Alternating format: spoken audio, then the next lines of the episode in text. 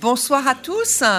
Nous allons euh, commencer ce, séminaire euh, qui est destiné à vous euh, présenter cette nouvelle publication du série, une nouvelle, un nouveau volume des études du série qui est intitulé Regard sur l'Eurasie.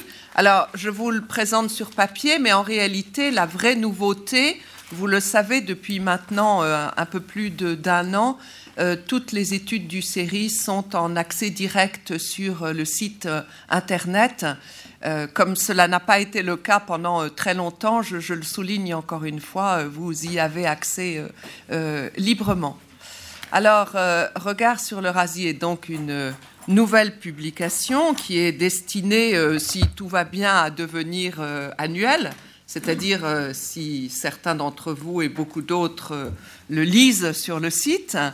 Euh, que nous faisons en coopération avec euh, l'atelier de cartographie et, notamment Benoît Martin euh, qui est avec nous ce soir. Alors tout d'abord un mot pour dire que l'Eurasie, pour ceux qui, ça ne paraît pas évident, c'est l'espace post-soviétique. En, fait, nous avons beaucoup hésité sur le terme parce que finalement, pour désigner ce qui a été l'espace euh, euh, issu de l'ex-URSS, on n'a, disons-le franchement, aucun terme satisfaisant. Cet espace a éclaté mm, en plusieurs morceaux. Et, mm, bon, il y a quand même encore un héritage commun euh, qui laisse des traces, nous le verrons entre autres aujourd'hui. mais enfin, malgré tout, ce terme n'est pas totalement satisfaisant, mais c'est celui qui nous est apparu euh, le, plus satisfaisant. Euh, l'idée, ce n'est pas de faire euh, un annuaire, c'est-à-dire que ce n'est pas de faire chaque année un bilan des événements écoulés pays par pays. ça, c'est pas du tout l'idée.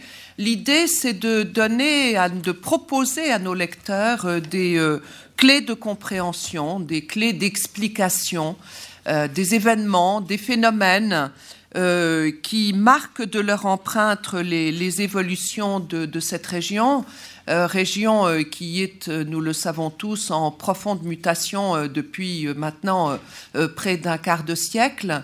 et des évolutions qui, ne sont pas toujours très faciles à, suivre. Euh, nous privilégions une approche transversale. Encore une fois, l'idée, ça n'est pas de voir pays par pays euh, euh, les, événements qui se sont passés au, cours des, derniers mois.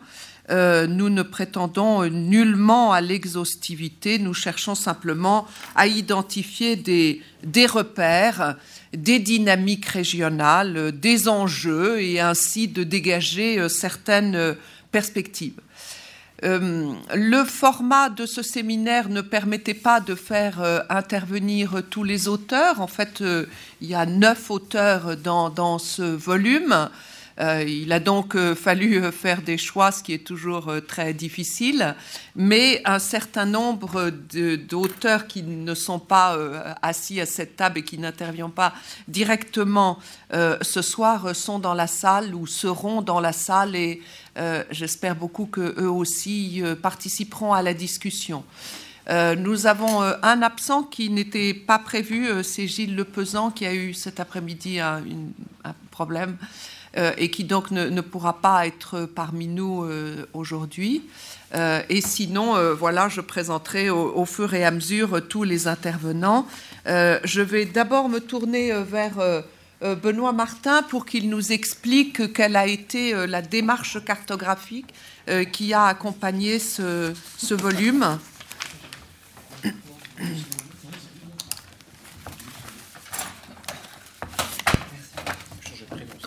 Oh non. Je, voulais conserver euh, le nom d'un grand spécialiste ah, pendant quelques minutes, mais je ne peux même pas. Euh, merci beaucoup Anne pour cette introduction.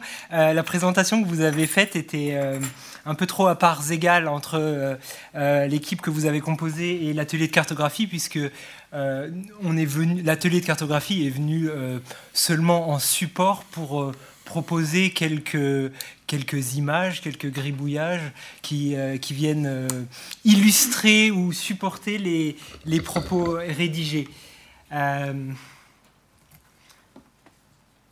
J'emploie le mot euh, gribouillage et image euh, un peu par provocation.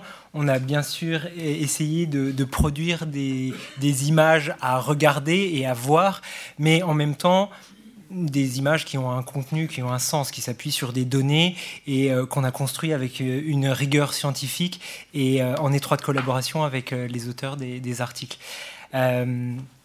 Une des, formes qu'on a choisies pour, euh, cette étude, c'est euh, de proposer des espèces de, planches, en fait, euh, d'assez grand format, qui rassemblent plusieurs documents, plusieurs cartes, plusieurs graphiques. Là, vous avez, je ne sais pas si vous voyez bien, vous avez un aperçu de la planche qui illustre l'introduction d'Anne. Et l'idée est de, dans une planche, montrer à la fois la, complexité d'un phénomène, à la fois prendre du recul, amener une vision comparative euh, sur un même espace euh, dans un, format réduit. Euh, et ce document montre par exemple, donc sur une des parties de l'introduction d'Anne qui, qui traite de, cette intégration régionale en construction, enfin, et, ou bien établie en tout cas, d'une part à l'ouest avec l'Union européenne et plus à l'est avec l'Union économique eurasienne. Et euh, l'article discutait de euh, la position et le, basculement dans, la partie plutôt européenne de l'Ukraine, de la Moldavie et de la Géorgie. Et on voit là l'intérêt de la carte, c'est tout simplement de localiser la géographie de ces trois États et par là même de montrer un petit peu des, ordres de grandeur, des ordres de grandeur démographiques dans la première, euh, dans la première carte où on voit que finalement l'Ukraine c'est 40-50 millions d'habitants, alors que la Moldavie et la Géorgie, c'est quelques millions. Donc déjà, là, ça permet de, voir un ordre de grandeur. Euh, la même chose sur le plan euh, économique, avec ici un, PIB euh, dans les cercles proportionnels et un PIB par habitant dans les aplats de couleurs. Et c'est intéressant de voir que l'Ukraine, comme la Moldavie et la Géorgie, ressemblent plus au niveau de, la classe de, de dégradé de couleurs à des pays d'Asie centrale ou même de la Chine, quand on euh, considère le PIB par habitant, que ses voisins d'Europe de l'Est ou euh, bien sûr des pays d'Europe de l'Ouest. Donc l'idée vraiment des cartes, elle est à la fois ambitieuse, un peu comparative et à la fois modeste de montrer des ordres de grandeur, des géographies. dans cet article de, sur la, euh, la, polarisation en fait commerciale de la Géorgie, de l'Ukraine et de la Moldavie. Une des questions, c'était aussi de montrer euh, la part respective de euh, l'Union européenne et de la Russie dans le commerce extérieur de ces trois pays. Et là-dessus, on a fait pas mal d'essais cartographiques euh, qui avait du mal à dépasser des, en essayant de montrer des, cartes en flux avec des, flèches proportionnelles et on s'est heurté à des, des problèmes de, seuil quantitatif puisque euh, la Géorgie et la Moldavie en particulier sont des, ont des, des volumes commerciaux assez, assez faibles. Et finalement, on a opté pour des graphiques assez simples qui montrent pour chaque pays les principaux, pays, les principaux euh, partenaires commerciaux et avec un jeu de couleurs qui euh, répond euh, à la première carte, du bleu pour l'Europe, euh, du jaune, des teintes jaunes pour les membres de l'Union économique eurasienne. On a, on a montré, on voit très rapidement en fait que l'Union européenne, pour la, totalité de ces pays traités, est, de loin le premier partenaire économique en pourcentage de bien, bien avant la Russie. Donc ça, c'est un premier exemple. Euh, je vais vous passer euh, d'autres euh, traitements graphiques et cartographiques sans les détailler je fais un peu exprès pour, pour, vous pousser à aller les voir plus en détail, pour vous donner envie euh, sans, vous les, sans vous les détailler. Par exemple, dans, dans l'article de, de, de, Gilles Lepesant, qui est malheureusement pas là aujourd'hui, on a euh, une dimension plus euh, territoriale et géopolitique sur les questions d'interdépendance entre les pays d'Europe centrale et de, de l'Union européenne par rapport au gaz russe et l'évolution et la diversification des, des, voies d'approvisionnement, en fait, où la Russie perd un peu ce, monopole qu'elle avait il y a quelques années.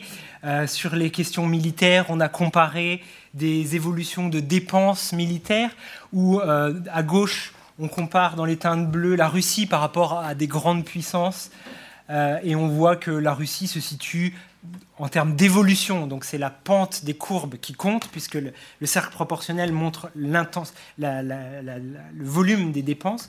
On voit que la Chine, parmi les, principales puissances sélectionnées, a la plus forte croissance. Et la Russie se situe en, milieu de tableau par rapport aux, pays européens, qui ont plutôt une tendance à la stagnation. Mais quand on les compare aux, autres pays d'ex-URSS qui montrent des volumes, donc là dans la partie droite des, courbes, des volumes bien moindres, mais en termes d'évolution, c'est intéressant de voir qu'ils ont des pentes plutôt raides. Donc la, croissance entre le début de la période, donc ici 92 et, la dernière année disponible 2004, euh, est plus forte dans tous ces pays et la Russie se trouve plutôt en, bas de tableau. Donc ça c'est intéressant de, comparer des, évolutions et des volumes.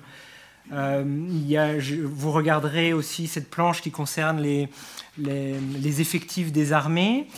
Euh, pour l'article d'Adrien Fauve, on a fait plutôt des chronologies qui montrent la, durée des, dirigeants, euh, la longévité des dirigeants au, pouvoir dans les, républiques d'Asie centrale.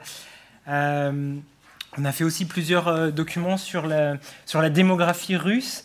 Euh, et par exemple, sur ces courbes, sur l'espérance de vie, euh, là, c'est intéressant de voir que sur des, euh, des, courbes comme ça, d'évolution de, l'espérance de vie, les, comparaisons sont intéressantes à, plusieurs niveaux, à la fois sur le, niveau d'espérance de, vie et son évolution, de même que les, les profils.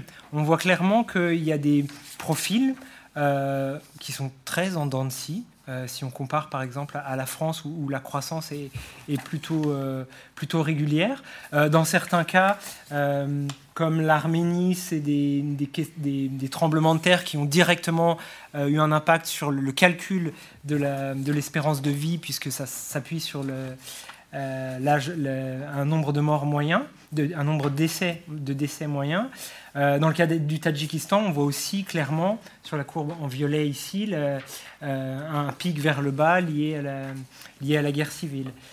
Euh, donc dans ce cas-là, l'idée était plutôt de, montrer des évolutions et, bah, rien de mieux que des, graphiques, des courbes pour, montrer, pour montrer ces tendances-là.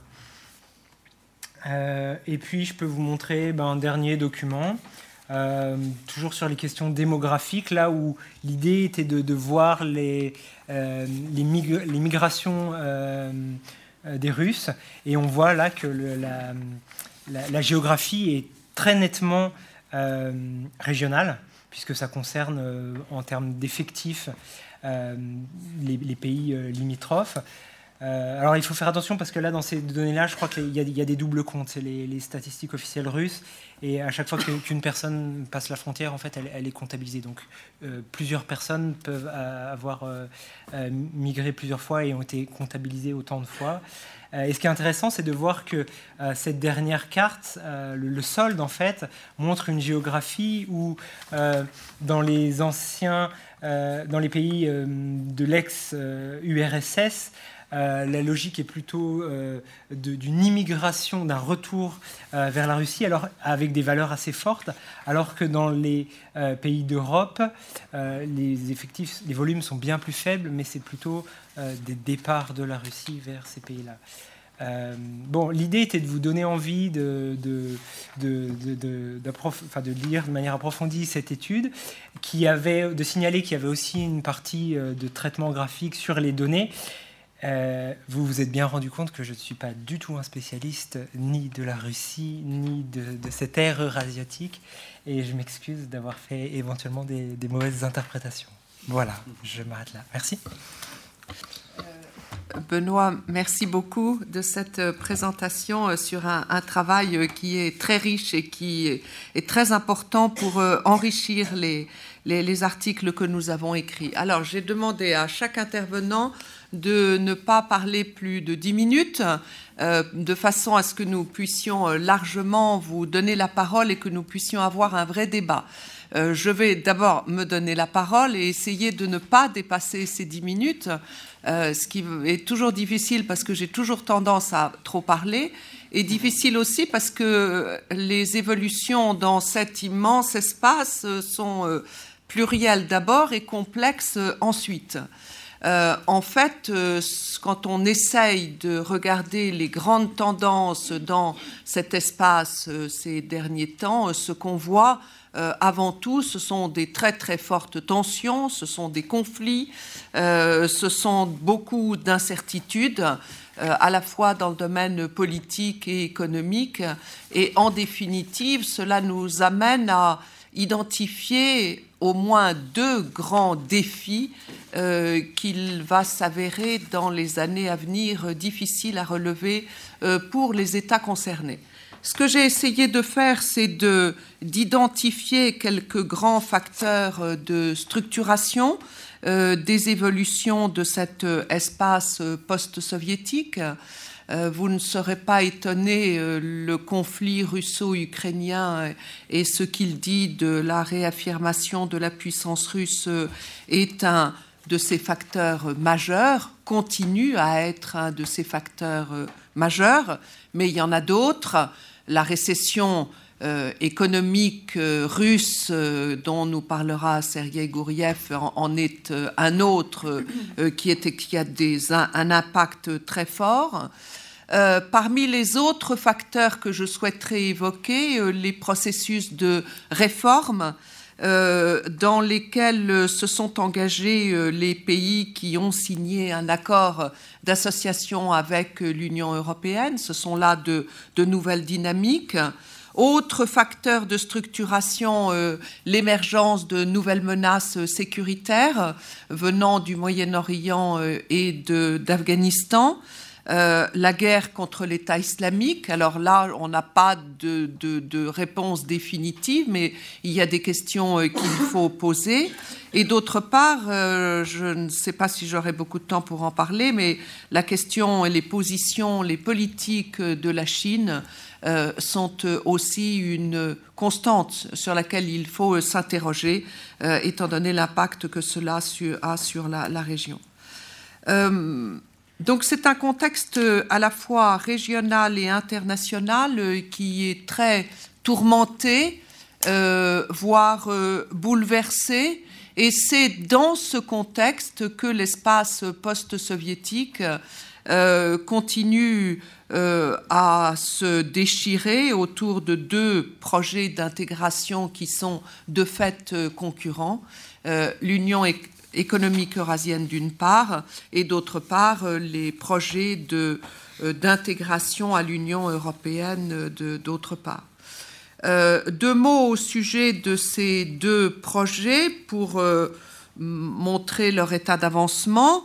L'intégration à l'Est euh, de cet espace euh, progresse, c'est-à-dire que l'Union économique eurasienne est entrée en vigueur euh, à la date prévue, certes dans un format réduit, puisque elle entre en vigueur sans l'Ukraine, et d'autre part dans sa seule dimension économique, mais elle a commencé à fonctionner le 1er janvier 2015. Vous savez que c'est un projet ambitieux euh, qui a été lancé euh, par M. Poutine en, 2011 et qui prévoit la création d'un espace de libre circulation des biens, des services, des capitaux et de la main-d'œuvre. Donc un projet très ambitieux qui réunit euh, vous le savez, trois membres fondateurs, Russie, Biélorussie et Kazakhstan. Et dès 2015, il y a eu un élargissement à l'Arménie d'une part et au Kyrgyzstan d'autre part. Euh, L'Union a invité d'autres États à y participer. Pour le moment, il n'y a aucune certitude. Et d'autre part, euh, l'Union a déjà mis en place euh, un certain nombre de coopérations extérieures.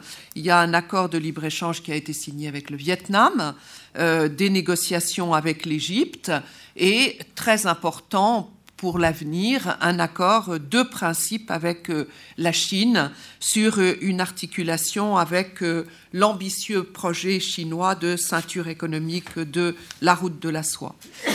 à l'ouest, l'intégration dans l'espace européen des trois pays, Ukraine, Moldavie et Géorgie, qui ont signé un accord d'association avec l'Union européenne, a, franchi de nouvelles étapes. Euh, le volet politique des accords euh, était entré en vigueur euh, en 2014. Le volet économique est maintenant entré en vigueur pour ces trois États. Dans le cas de l'Ukraine, ça a été fait à la demande de la Russie avec un certain euh, retard, euh, c'est-à-dire depuis le 1er janvier 2016, les accords de libre-échange complets et approfondis ouvrent à ces États le marché européen. Autre évolution très importante, la libéralisation des visas qui concrétise elle aussi le rapprochement avec l'Union européenne. La Moldavie euh, en bénéficie euh, depuis euh, déjà 2014. depuis la fin 2015, l'Ukraine remplit officiellement, enfin ça a été déclaré officiellement par l'Union européenne, l'Ukraine remplit toutes les conditions pour en bénéficier. Euh, et donc euh, cette intégration, elle se concrétise d'autres façons, notamment par une réorientation commerciale qui est très nette. Le graphique de Benoît euh, le montre très clairement on, a vu aussi des dépendances à l'égard de la Russie euh, qui ont fortement diminué dans certains cas. Euh, c'est le cas, par exemple, pour, euh, dans le cas de l'Ukraine, les importations de gaz en provenance de Russie qui ont beaucoup diminué ces derniers temps. Alors, ces évolutions, donc, euh, elles continuent. Elles continuent euh, dans un contexte qui est marqué euh, par ces grands facteurs de structuration que j'évoquais il y a un instant. le conflit russo-ukrainien est très prégnant puisque, comme nous le savons tous, en réalité, rien n'est réglé. C'est-à-dire que les accords de Minsk II euh, ont eu euh, un impact positif dans la mesure où il y a eu un cessez-le-feu euh, qui a été respecté, qui est grosso modo respecté, avec encore des entorses qui sont trop fréquentes. Mais Minsk II, bon, ça c'est un point évidemment très positif, mais Minsk II n'est pas parvenu euh, a débouché euh, sur un règlement euh, politique du conflit. Pour le moment, on est dans un conflit qui est gelé, pas totalement gelé, puisque je viens de le dire, il y a encore de nombreux accros au cessez-le-feu, mais, mais, enfin, on semble s'acheminer plutôt vers un conflit gelé que la Russie aimerait apparemment beaucoup aussi régionaliser.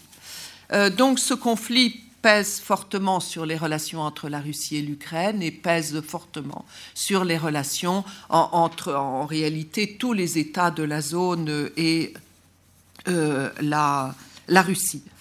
Euh, alors, si je suis dans le domaine des, conflits, je voudrais poser une question concernant le, la, guerre contre l'État islamique, euh, est-ce que cette guerre euh, a un impact dans l'espace euh, post-soviétique?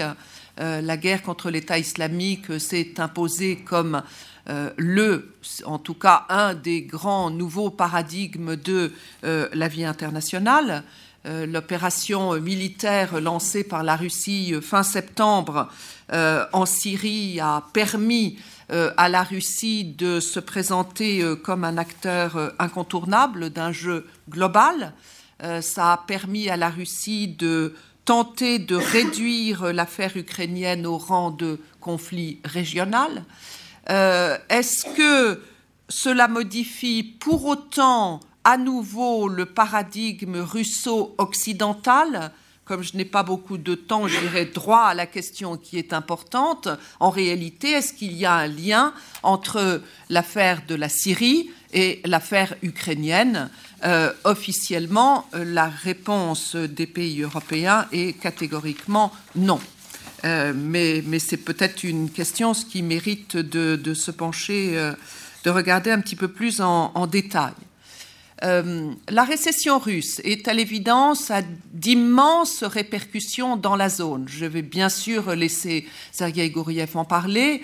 Euh, ce n'est pas mon domaine. Je voudrais simplement attirer votre attention sur le fait qu'étant donné le poids de la Russie dans l'économie de la zone, j'ai déjà presque fini mon temps, donc euh, je ne vais pas préciser les choses, mais je pourrais le faire dans la discussion si vous le savez.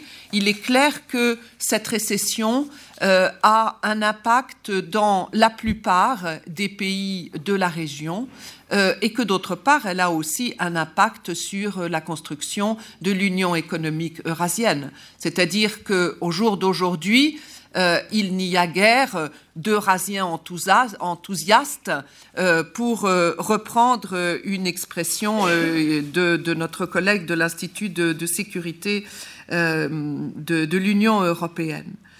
Euh, alors, certainement, ça affaiblit le poids de la Russie dans la zone, mais je crois qu'il y a une autre question qu'il faut poser. Est-ce que l'émergence des menaces sécuritaires, à la fois en provenance du Moyen-Orient et d'Afghanistan, ne peut pas avoir un impact inverse euh, c'est-à-dire euh, encourager certains des pays de la zone à s'appuyer davantage par la Russie?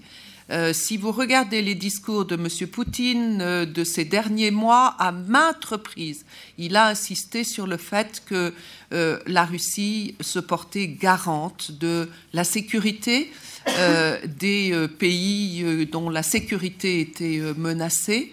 Euh, et donc, euh, eh bien, cela peut en effet être un facteur euh, qui est entendu par les pays d'Asie centrale ou certains pays du Caucase, étant donné que ces menaces sécuritaires dont aussi Behram Balchi nous parlera sont prises très au sérieux par les pays de la région.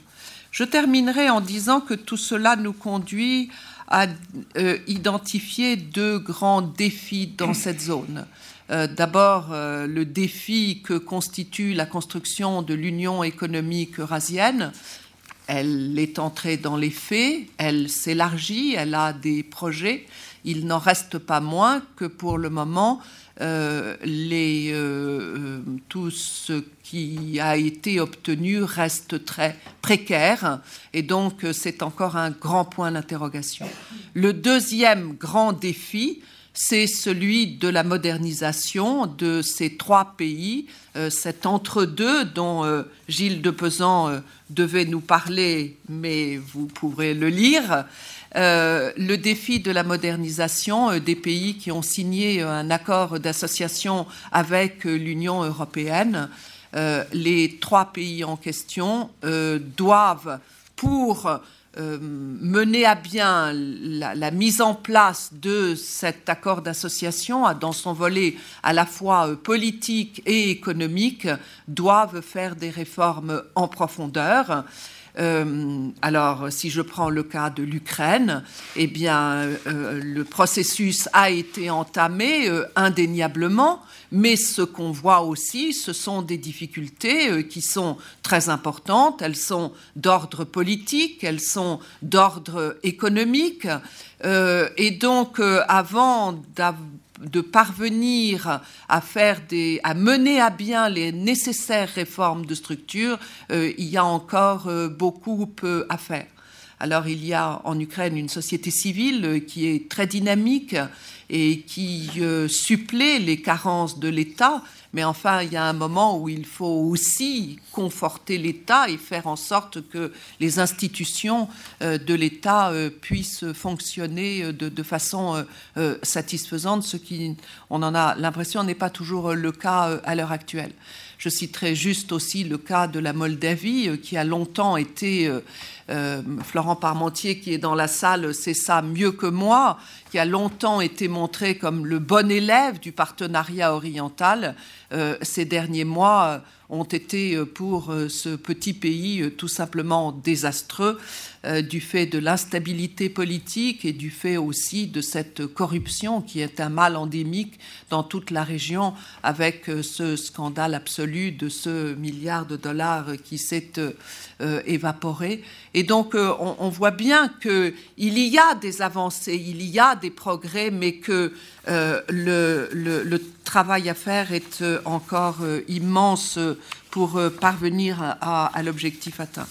Euh, la dernière phrase euh, sera pour vous dire que ce qu'on voit à l'est comme à l'ouest de cet espace post-soviétique, hum, ce sont des tensions, des conflits, des turbulences, des incertitudes, que pour le moment euh, les uns et les autres ne remettent pas en question euh, la construction de l'Union économique eurasienne euh, ni le processus d'ancrage à l'Europe des États du partenariat oriental, mais il est clair que tous ces événements fragilisent l'Union économique eurasienne qui est de toute façon dans un état encore très précaire et que d'autre part ça complique les processus de réforme des États qui ont signé l'accord d'association ce sont des États euh, qui sont aujourd'hui euh, au milieu du guet, euh, dans une situation qui est très difficile.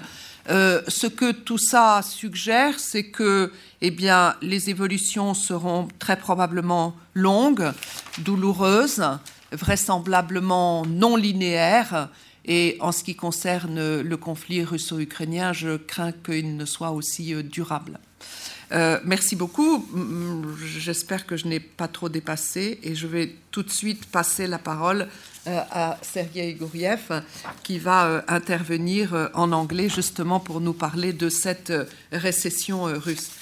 Sergei Gouriev, je n'ai plus besoin de le présenter ici. Vous savez tous quelles sont ses fonctions dans l'établissement.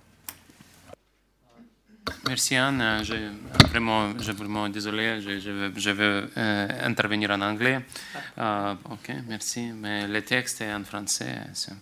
Uh, vous pouvez lire, vous pouvez lire uh, en, en, français. so I will, I will talk about the, re, the recession, and uh, since the whole uh, the whole um, paper is about Eurasia, I should say from the very start that recession in Russia is important beyond Russia. It's not just a Russian problem; it's a problem of all the neighbors. And uh, um, if you think about uh, spillovers from Russian economic performance on the neighbors, there are various estimates, but uh, generally, for countries like Ukraine or um, Armenia or Kazakhstan or Belarus, we are talking about each percentage point of Russian GDP uh, spills over as 0.3, 0.5 percentage points of neighboring countries' GDP. So everybody's watching what's happening in Russia, in the neighboring countries, and um, uh, everybody's interested in uh, Russian Russian economy uh, doing well, if at least for this reason. Now, uh, the recession that Russia is in is uh, quite uh, painful. we uh, now have data which are still preliminary that Russian GDP collapsed by something like 3.7% in 2015. Um, the incomes of Russian households went down by something 4% as well. Real wages uh, went down by something like 10%. Uh, this doesn't seem to be, in terms of GDP decline, doesn't seem to be as bad as uh, the Great Recession. 2009, Russia lost 8% of GDP. And in that sense, it was the biggest decline among the G20 countries. And some people would say 2009 was a worse recession than today's recession. This is uh, not exactly true, uh, especially when we look at the households. So when Russian uh, Russian government approached the recession in uh, 2008, it had a very large reserve fund, a very large uh, national welfare fund, uh, almost double of what it has now And uh, in that sense, it was confident that it can spend uh, those funds to maintain uh, households' incomes, and so it did. So, interestingly, even though Russian GDP went down in 2009, Russian households didn't see their incomes on average declining. Actually, if you look at the, at the numbers, uh, they slightly grew in 2009 exactly because Russian government was happy to spend the reserve fund. Uh, now the situation is different. Uh, Russian households see living standards fall. And uh, moreover, another big difference is that uh, in 2009, everybody understood that oil prices went down, but they're likely to go up. Uh, global economy is in recession, but this recession is likely to end soon, and so growth would return to Russia. This time around, global economy may not be growing fast, but it's growing. And also, what is more important, it's unlikely that global economy will suddenly grow faster than this year. Uh, whatever whatever optim- optimists there are um, in, in, in the world, they don't expect growth to be much faster. If anything, uh, there is this, this debate about global stagnation, so the global economy may actually slow down. Um, that means that we shouldn't expect neither a big jump in, high, in oil prices, nor in uh, growth rates in the global economy, nor in China for that matter. And in that sense, this recession is likely to uh, uh, stay. Now, the forecast for the next year, for this year, for 2016, at the $50 per barrel, international financial organizations uh, projected uh, minus 1, minus 0.5% of uh, GDP growth. At $40 per barrel, this number is more likely to be minus 2%. Now, um, uh, eventually, Russian economy will return to growth, but there are no optimists who believe that this growth will be fast. And this is exactly the uh, main message of this paper that uh, Russia is entering kind of a new normal, where the inter- the growth rates which we observed in the first 10 years of Mr. Putin's uh, presidency and prime ministership something like 7% a year, this is something which is highly unlikely. Moreover, even post uh, 2009 recovery of 4% a year also looks very unlikely. There are various estimates. Uh, if you look at the official estimate, the um, uh, post recession uh, recovery, um, the Ministry of Economy estimates it uh, at 2% per year. Uh, International Monetary Fund uh, actually expects something like 1.5% a year. And this is kind of the new normal. So even when this recession is over, Russian economy is not likely to grow at fast uh, rates. Uh, it's more likely to grow at 1 or 2% of, uh, 1 or 2% of, uh, per year, which means Russia will continue lagging behind um, United States or other developed countries. Now, why is that the case, and why Russian growth slowed down even before Crimea and uh, um, sanctions and de- decline in oil prices? This is a debate which started already in 2013 when Mr. Putin came came back to uh, power, whatever third time, fourth time in 2012. Uh, the growth rate was at four percent uh, per year he actually uh, promised that he will implement uh, pro market reforms, pro growth reforms. He even put those reforms on paper in his uh, decree he signed in, uh, on, in, on, his first day in office, May 7th, 2012. In that decree, he promised quite a few reforms, and uh, these reforms uh, were expected to raise growth rate to 5 or 6 percent. This hasn't happened investors uh, started to understand that the reforms will not be implemented, and so capital uh, outflow resumed, and uh, growth rates started to uh, go down. So instead of 4% uh, in 2013, growth rate started to go down almost to zero. It was 1% in 2013 and below 1% in 2014. Now, um, why did that happen? As I said, the debate started in 2013. There was, was a number, uh, number of discussions. People said that this is cyclical slowdown, so we need to print more money and we need to spend. Government should spend more. And uh, uh eventually, this debate, and this is what I cover in, in, in, in my paper, ended up with a very clear um, uh, explanation. So you cannot really seriously, seriously say that this is a cyclical recession like uh, for example, Europe has had in recent years. Because if you open a textbook, the cyclical recession is described by uh, low inflation or deflation, and this is the problem of today's Europe. Uh, it's uh, described by high unemployment. This is not what we observe in Russia. It's described by low credit growth. Well, Russia was continuing to grow credit right before uh, Ukrainian crisis, and so on and so forth. So uh, in Russia, the problem was not that the economy was below its potential. No, the potential of the economy, given the lack of reform, given the uh, political and economic institutions, the potential growth rate of the economy went down from whatever five or six percent promised by Putin and Medvedev to something like one or two percent, and that's what we expected to be even after the recession is over. The recession will not last forever because uh, oil prices will stabilize somewhere 40 or 30 dollars per barrel, whatever it is.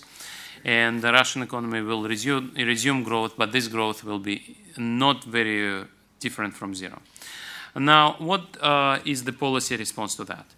Uh, if uh, you don't have a cyclical issue, if you don't have a cyclical problem, you don't really need to spend your way out of this uh, reform. You need to undertake structural reforms. We have this debate in Europe. This debate is also going on in Russia, and the government promises structural reforms every month, and uh, we see that investors, at least, are not convinced. Uh, stock prices are not going up, uh, capital flow, capital outflow continues, and so on. Uh, I uh, want to avoid the debate why government, perfectly aware that reforms are needed, uh, continues the non-action course uh, without, without actually uh, improving protection of property rights, without putting uh, constraints on corruption, without, without enforcing competition, and so on. But this is a fact. So this, these reforms are not happening and uh, the government is going in the opposite direction on the structural reform supply side uh, policies. Now, the question is what's going to happen with fiscal policy.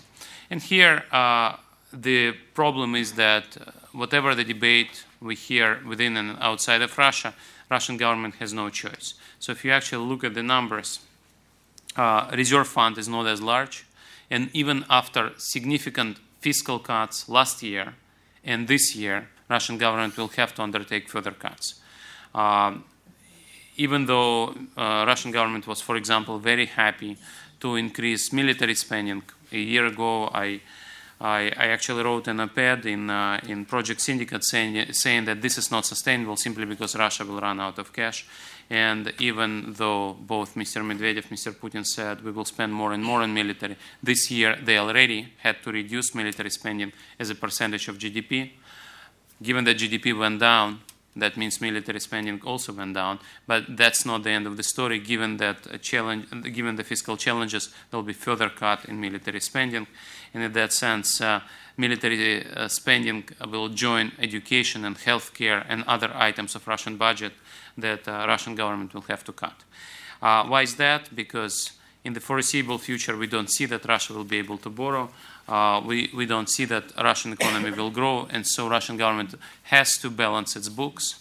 And given that it doesn't have access to financial markets, the only uh, tool it has is to reduce budget deficit through raising taxes or uh, reducing spending, which of course will further aggravate um, the economic growth perspective. So, in that sense, uh, we don't see a big disaster coming up, but we see that Russian government will have to continue cutting expenditure.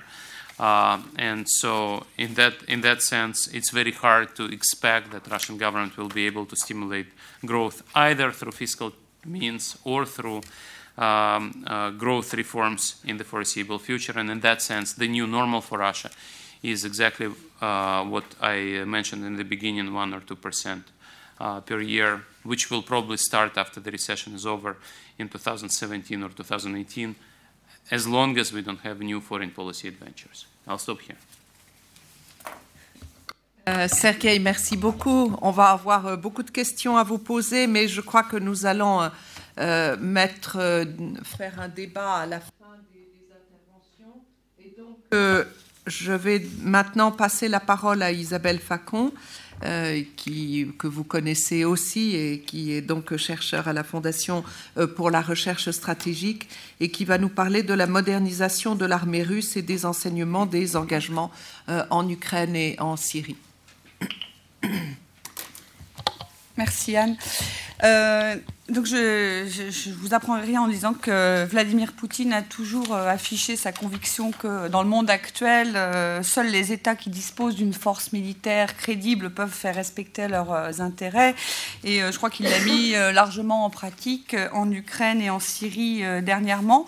Et le tournant de ce point de vue se situe en 2008, donc après la guerre en Géorgie, qui a été d'un point de vue russe marqué par un, un, un succès stratégique, mais avec beaucoup de déconvenus sur le plan euh, opérationnel et qui a révélé l'état euh, pas terrible, disons, de, euh, de l'armée russe. Et donc, ça a été l'occasion de lancer une réforme vraiment profonde des, des structures de l'institution militaire russe, réforme qui a été conduite en fonction d'objectifs assez précis que j'essaierai de montrer à travers cette intervention et pour laquelle le gouvernement a mis les moyens, en tout cas, il y a vraiment des moyens croissants débloqués pour la défense, puisque en 2015, on n'était pas loin de 20% euh, du budget total hein, de l'État russe pour les dépenses euh, militaires euh, et un niveau de 4 à 5% du, PIB. Et donc, si on regarde l'armée russe en 2016, euh, ce qu'on peut dire, c'est qu'on a un constat à la fois d'une remise à niveau qui est réelle et la persistance de blocage. C'est-à-dire que tout n'est pas parfait dans l'armée russe. Je pense qu'on a vraiment une armée à plusieurs vitesses et qu'on a vu en Ukraine et en Syrie sans doute le meilleur de l'armée russe. Ça ne veut pas dire qu'ils sont bons à rien, mais ce que je veux dire, c'est qu'on a eu longtemps tendance à sous-estimer les évolutions au sein de l'appareil militaire russe et aujourd'hui, on a peut-être tendance à les surestimer, à passer dans l'excès euh, inverse, sachant que c'est pas évident de faire la juste synthèse. Alors euh, côté remise à niveau, évidemment, je peux pas tout dire. Euh, ce qu'on a vu en Ukraine et surtout en Syrie, c'est un dispositif militaire beaucoup plus réactif que ce à quoi nous avions été habitués, avec des forces qui sont beaucoup plus et beaucoup mieux entraînées. Alors je, ne développe pas, mais on a eu des exercices beaucoup plus nombreux depuis donc au moins 2008 à tous les échelons stratégiques, opératifs, tactiques pour tous les types de forces et un effort aussi pour faire travailler ensemble les différentes euh, structures euh, de forces euh, russes, donc non seulement l'armée, mais aussi le FSB, le ministère des situations d'urgence, etc. Beaucoup d'exercices surprises également, avec un effort systématique de retour d'expérience, de quelles leçons on peut tirer de ces différents exercices. Et dans ces exercices, ce que l'on a noté, c'est un accent particulier sur la mobilité stratégique. Les Russes ont beaucoup travaillé ça, et je pense que ça, s'est vu dans euh, l'impressionnant, parce que rapide et plutôt bien orchestré, euh, déploiement de moyens russes sur la base euh, près de l'Attaquier avant le début des frappes en, septembre. Et on l'a vu aussi dans une autre mesure à travers les différentes rotations de forces à la frontière russo-ukrainienne tout au long du conflit, qui n'est pas terminé, comme l'a dit Anne, mais au plus fort du conflit en 2014. Donc ça, c'est un point qu'ils ont beaucoup travaillé, mobilité stratégique. Et un deuxième élément, c'est euh, la coordination interarmée euh, qui leur a toujours posé euh, problème avant. Donc ça, ils l'ont vraiment essayé d'améliorer les choses sur, le, sur ce volet et également la coordination entre les forces armées et les autres structures de force. donc on a aussi une chaîne de commandement qui a été rationalisée, allégée, donc qui est plus réactive. Et puis, d'une manière générale, l'idée c'est d'avoir des forces armées qui soient plus mobiles et plus rapidement déployables. Maintenant, on n'a plus de divisions, on a des brigades. Elles sont évidemment pas toutes au plein de leur effectif, elles sont loin d'être toutes dotées de leur, euh, de leur matériel moderne. D'ailleurs, il faudrait s'entendre sur ce qu'on entend par matériel euh, moderne. Mais c'est vrai qu'un certain nombre d'entre elles peuvent être déployées euh, très rapidement et avec à peu près tous les moyens qu'il faut. Les Russes ont beaucoup mis l'accent sur les forces spéciales et les forces aéroportées. On a bien vu que sur tout ce qui concernait la Crimée, le Donbass, ce sont ces forces-là qui ont été vraiment les plus euh, mises à, contribution. On compte aussi beaucoup sur elles, je pense, dans la doctrine russe de euh, guerre non linéaire, c'est-à-dire tout ce qui va euh, servir des opérations éventuelles de subversion, les opérations de sabotage, façonner discrètement une situation sur un terrain. on compte beaucoup côté russe sur ces forces-là. Et si les moyens le permettent, ce qui est une question, puisque la situation économique n'est pas, pas riante, théoriquement, ces volets de l'appareil militaire doivent faire l'objet euh, d'un renforcement de leurs moyens, aussi bien humains que matériels. Puis il y a une différence notable, pardon, avec ce qui se passait avant, c'est-à-dire le moral des troupes, si l'on peut dire. il y a quand même eu une revalorisation des, des, soldes, des salaires des contractuels qui sont de plus en plus nombreux dans les forces armées. la situation au niveau du logement s'est également améliorée. Puis surtout, il y a une revalorisation de la chose militaire en général. et donc ça, évidemment, pour les officiers russes, en termes de, de, de sentiments, de fierté, etc., c'est un point positif. La campagne syrienne a accentué euh, cet aspect-là. Et clairement, enfin, si on, en croit les sondages, hein, je ne sais pas si sont plus, plus fiables en Russie qu'ici, mais clairement, euh, tous les sondages montrent que globalement, les Russes semblent contents de leur euh, armée 2.0. Évidemment, les blocages persistent, et donc j'ai pas le temps de, tout développer, mais on a quand même une armée qui reste à plusieurs vitesses et qui, qui, a des points de blocage récurrents. Au niveau du recrutement, on reste sur un, système de recrutement mixte, même si pour la première fois en 2015, la part des professionnels euh, a été supérieure à la part euh, des conscrits. Et ça, d'une certaine façon, pour le gouvernement russe, c'est un soulagement, en tout cas dans le contexte des engagements aussi bien en Ukraine qu'en Syrie. Il n'y a pas eu besoin de faire appel, comme ça a été le cas euh, dans les opérations en Tchétchénie et puis avant en Afghanistan, à des, des conscrits mal entraînés. Là, on était dans le cadre d'opérations limitées et donc il y avait suffisamment de personnel euh, professionnel et contractuel pour mener à bien euh, ces, euh, ces opérations. Il n'en demeure pas moins que euh, l'arrivée tous les six mois dans l'armée russe d'un nouveau contingent de 300 000 conscrits pose de vraies euh, difficultés du point de vue de la préparation au combat des forces armées. On n'a toujours pas euh, un corps de sous-officiers professionnels digne de, ce nom. Et d'une manière générale, les problèmes démographiques, économiques, les problèmes de santé continuent à peser sur le recrutement de personnel de qualité et aussi en nombre suffisant suffisant, puisqu'en théorie, l'armée russe veut un effectif d'un million. Euh, ça reste un peu le, chiffre étalon euh, qui n'est pas atteignable. Ils le disent depuis des années, mais ils disent quand même que c'est l'objectif à atteindre. Et on est euh, à un, effectif qui se situerait entre 700 et 750 000 hommes pour l'instant. Alors, au niveau du rééquipement aussi, il y a des problèmes. Alors, évidemment, la campagne syrienne a été l'occasion de. Enfin, ça a été une page de publicité pour un certain nombre de nouveaux matériels russes qui n'avaient jamais été employés en opération. Donc, le Sukhoi 34, le Sukhoi 35, des mus munitions guidées, les de nouveaux missiles de croisière. Et c'est vrai qu'on a vu aboutir péniblement, euh, à grand renfort de dépenses et surtout de temps perdu, euh, un certain nombre de programmes. Le nouveau missile stratégique Boulava, vous connaissez tous la saga de ce, missile. Le système anti-aérien S-400 dont les Russes se vantent tant, mais qui a quand même mis euh, aussi là aussi un, grand, un grand temps avant d'arriver à être au point. le système de navigation GLONASS, mais enfin tout ça, bon an, mal an, finit par, euh, se, être euh, plus ou moins au point. Et on a vu, aussi bien en Ukraine qu'en Syrie, des domaines euh, d'excellence qui aident les forces russes face à des forces armées supérieures technologiquement, comme des moyens de, guerre électronique sophistiqués qui sont destinés à obérer le fonctionnement de systèmes radars ou des systèmes de communication adverses. Donc les drones de l'OSCE ont pu le constater. on a vu aussi les capacités occidentales en mer Noire avoir quelques problèmes liés, à cela. Il y a les systèmes antiaériens et puis euh, ce qu'on a vu à l'occasion de la campagne syrienne, à savoir le tir de missiles de croisière à partir de petits bâtiments en mer Caspienne sur des cibles, euh, en, euh, sur des cibles en, Syrie. Mais on a vu que tous ces missiles n'ont pas atteint toutes leurs cibles. On sait très bien qu'il reste de très puissants verrous industriels et technologiques dans, dans l'industrie d'armement russe et qu'il reste très en retard sur des technologies qui sont des multiplicateurs d'efficacité sur euh, un, champ de bataille, notamment tout ce qui est euh, système euh, C4ISR. Et tous, tous ces éléments-là, aussi bien au niveau du recrutement qu'au niveau de, l'équipement, sont des éléments qui font qu'il n'est pas tout à fait sûr, que, et en tout cas il s'en inquiète, que les Russes seraient capables de tenir deux engagements simultanés, ou un engagement loin des frontières, mais qui devrait être tenu dans la durée. Et ça, les Russes eux-mêmes se, se, posent cette question dans leur débat militaire et je dirais que les opérations, aussi bien en Ukraine qu'en Syrie, pour notables qu'elles soient, hein, et chacune pour des raisons, euh, euh, différentes, ne sont euh, pas illustratives de ce dont serait capable l'armée russe dans des circonstances où le recours à la force ne pourrait pas être aussi dosé qu'il a pu l'être en Ukraine et en Syrie, où les objectifs étaient quand même bon an mal an assez limités en fait. donc prudence.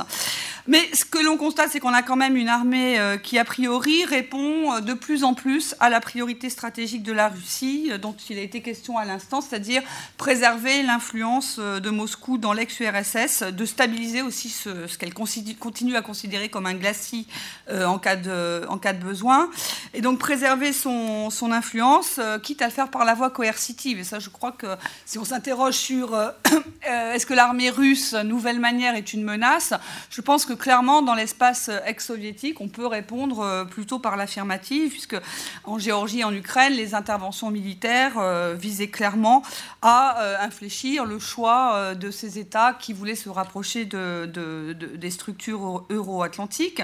Et connaissant la pensée stratégique russe, il est fort probable que dans les calculs de Moscou, la démonstration de force en Ukraine pourrait avoir, entre autres vertus, celle de dissuader les autres pays de l'ex-URSS d'essayer d'opérer un rapprochement trop étroit avec euh, les puissances euh, et les organisations occidentales.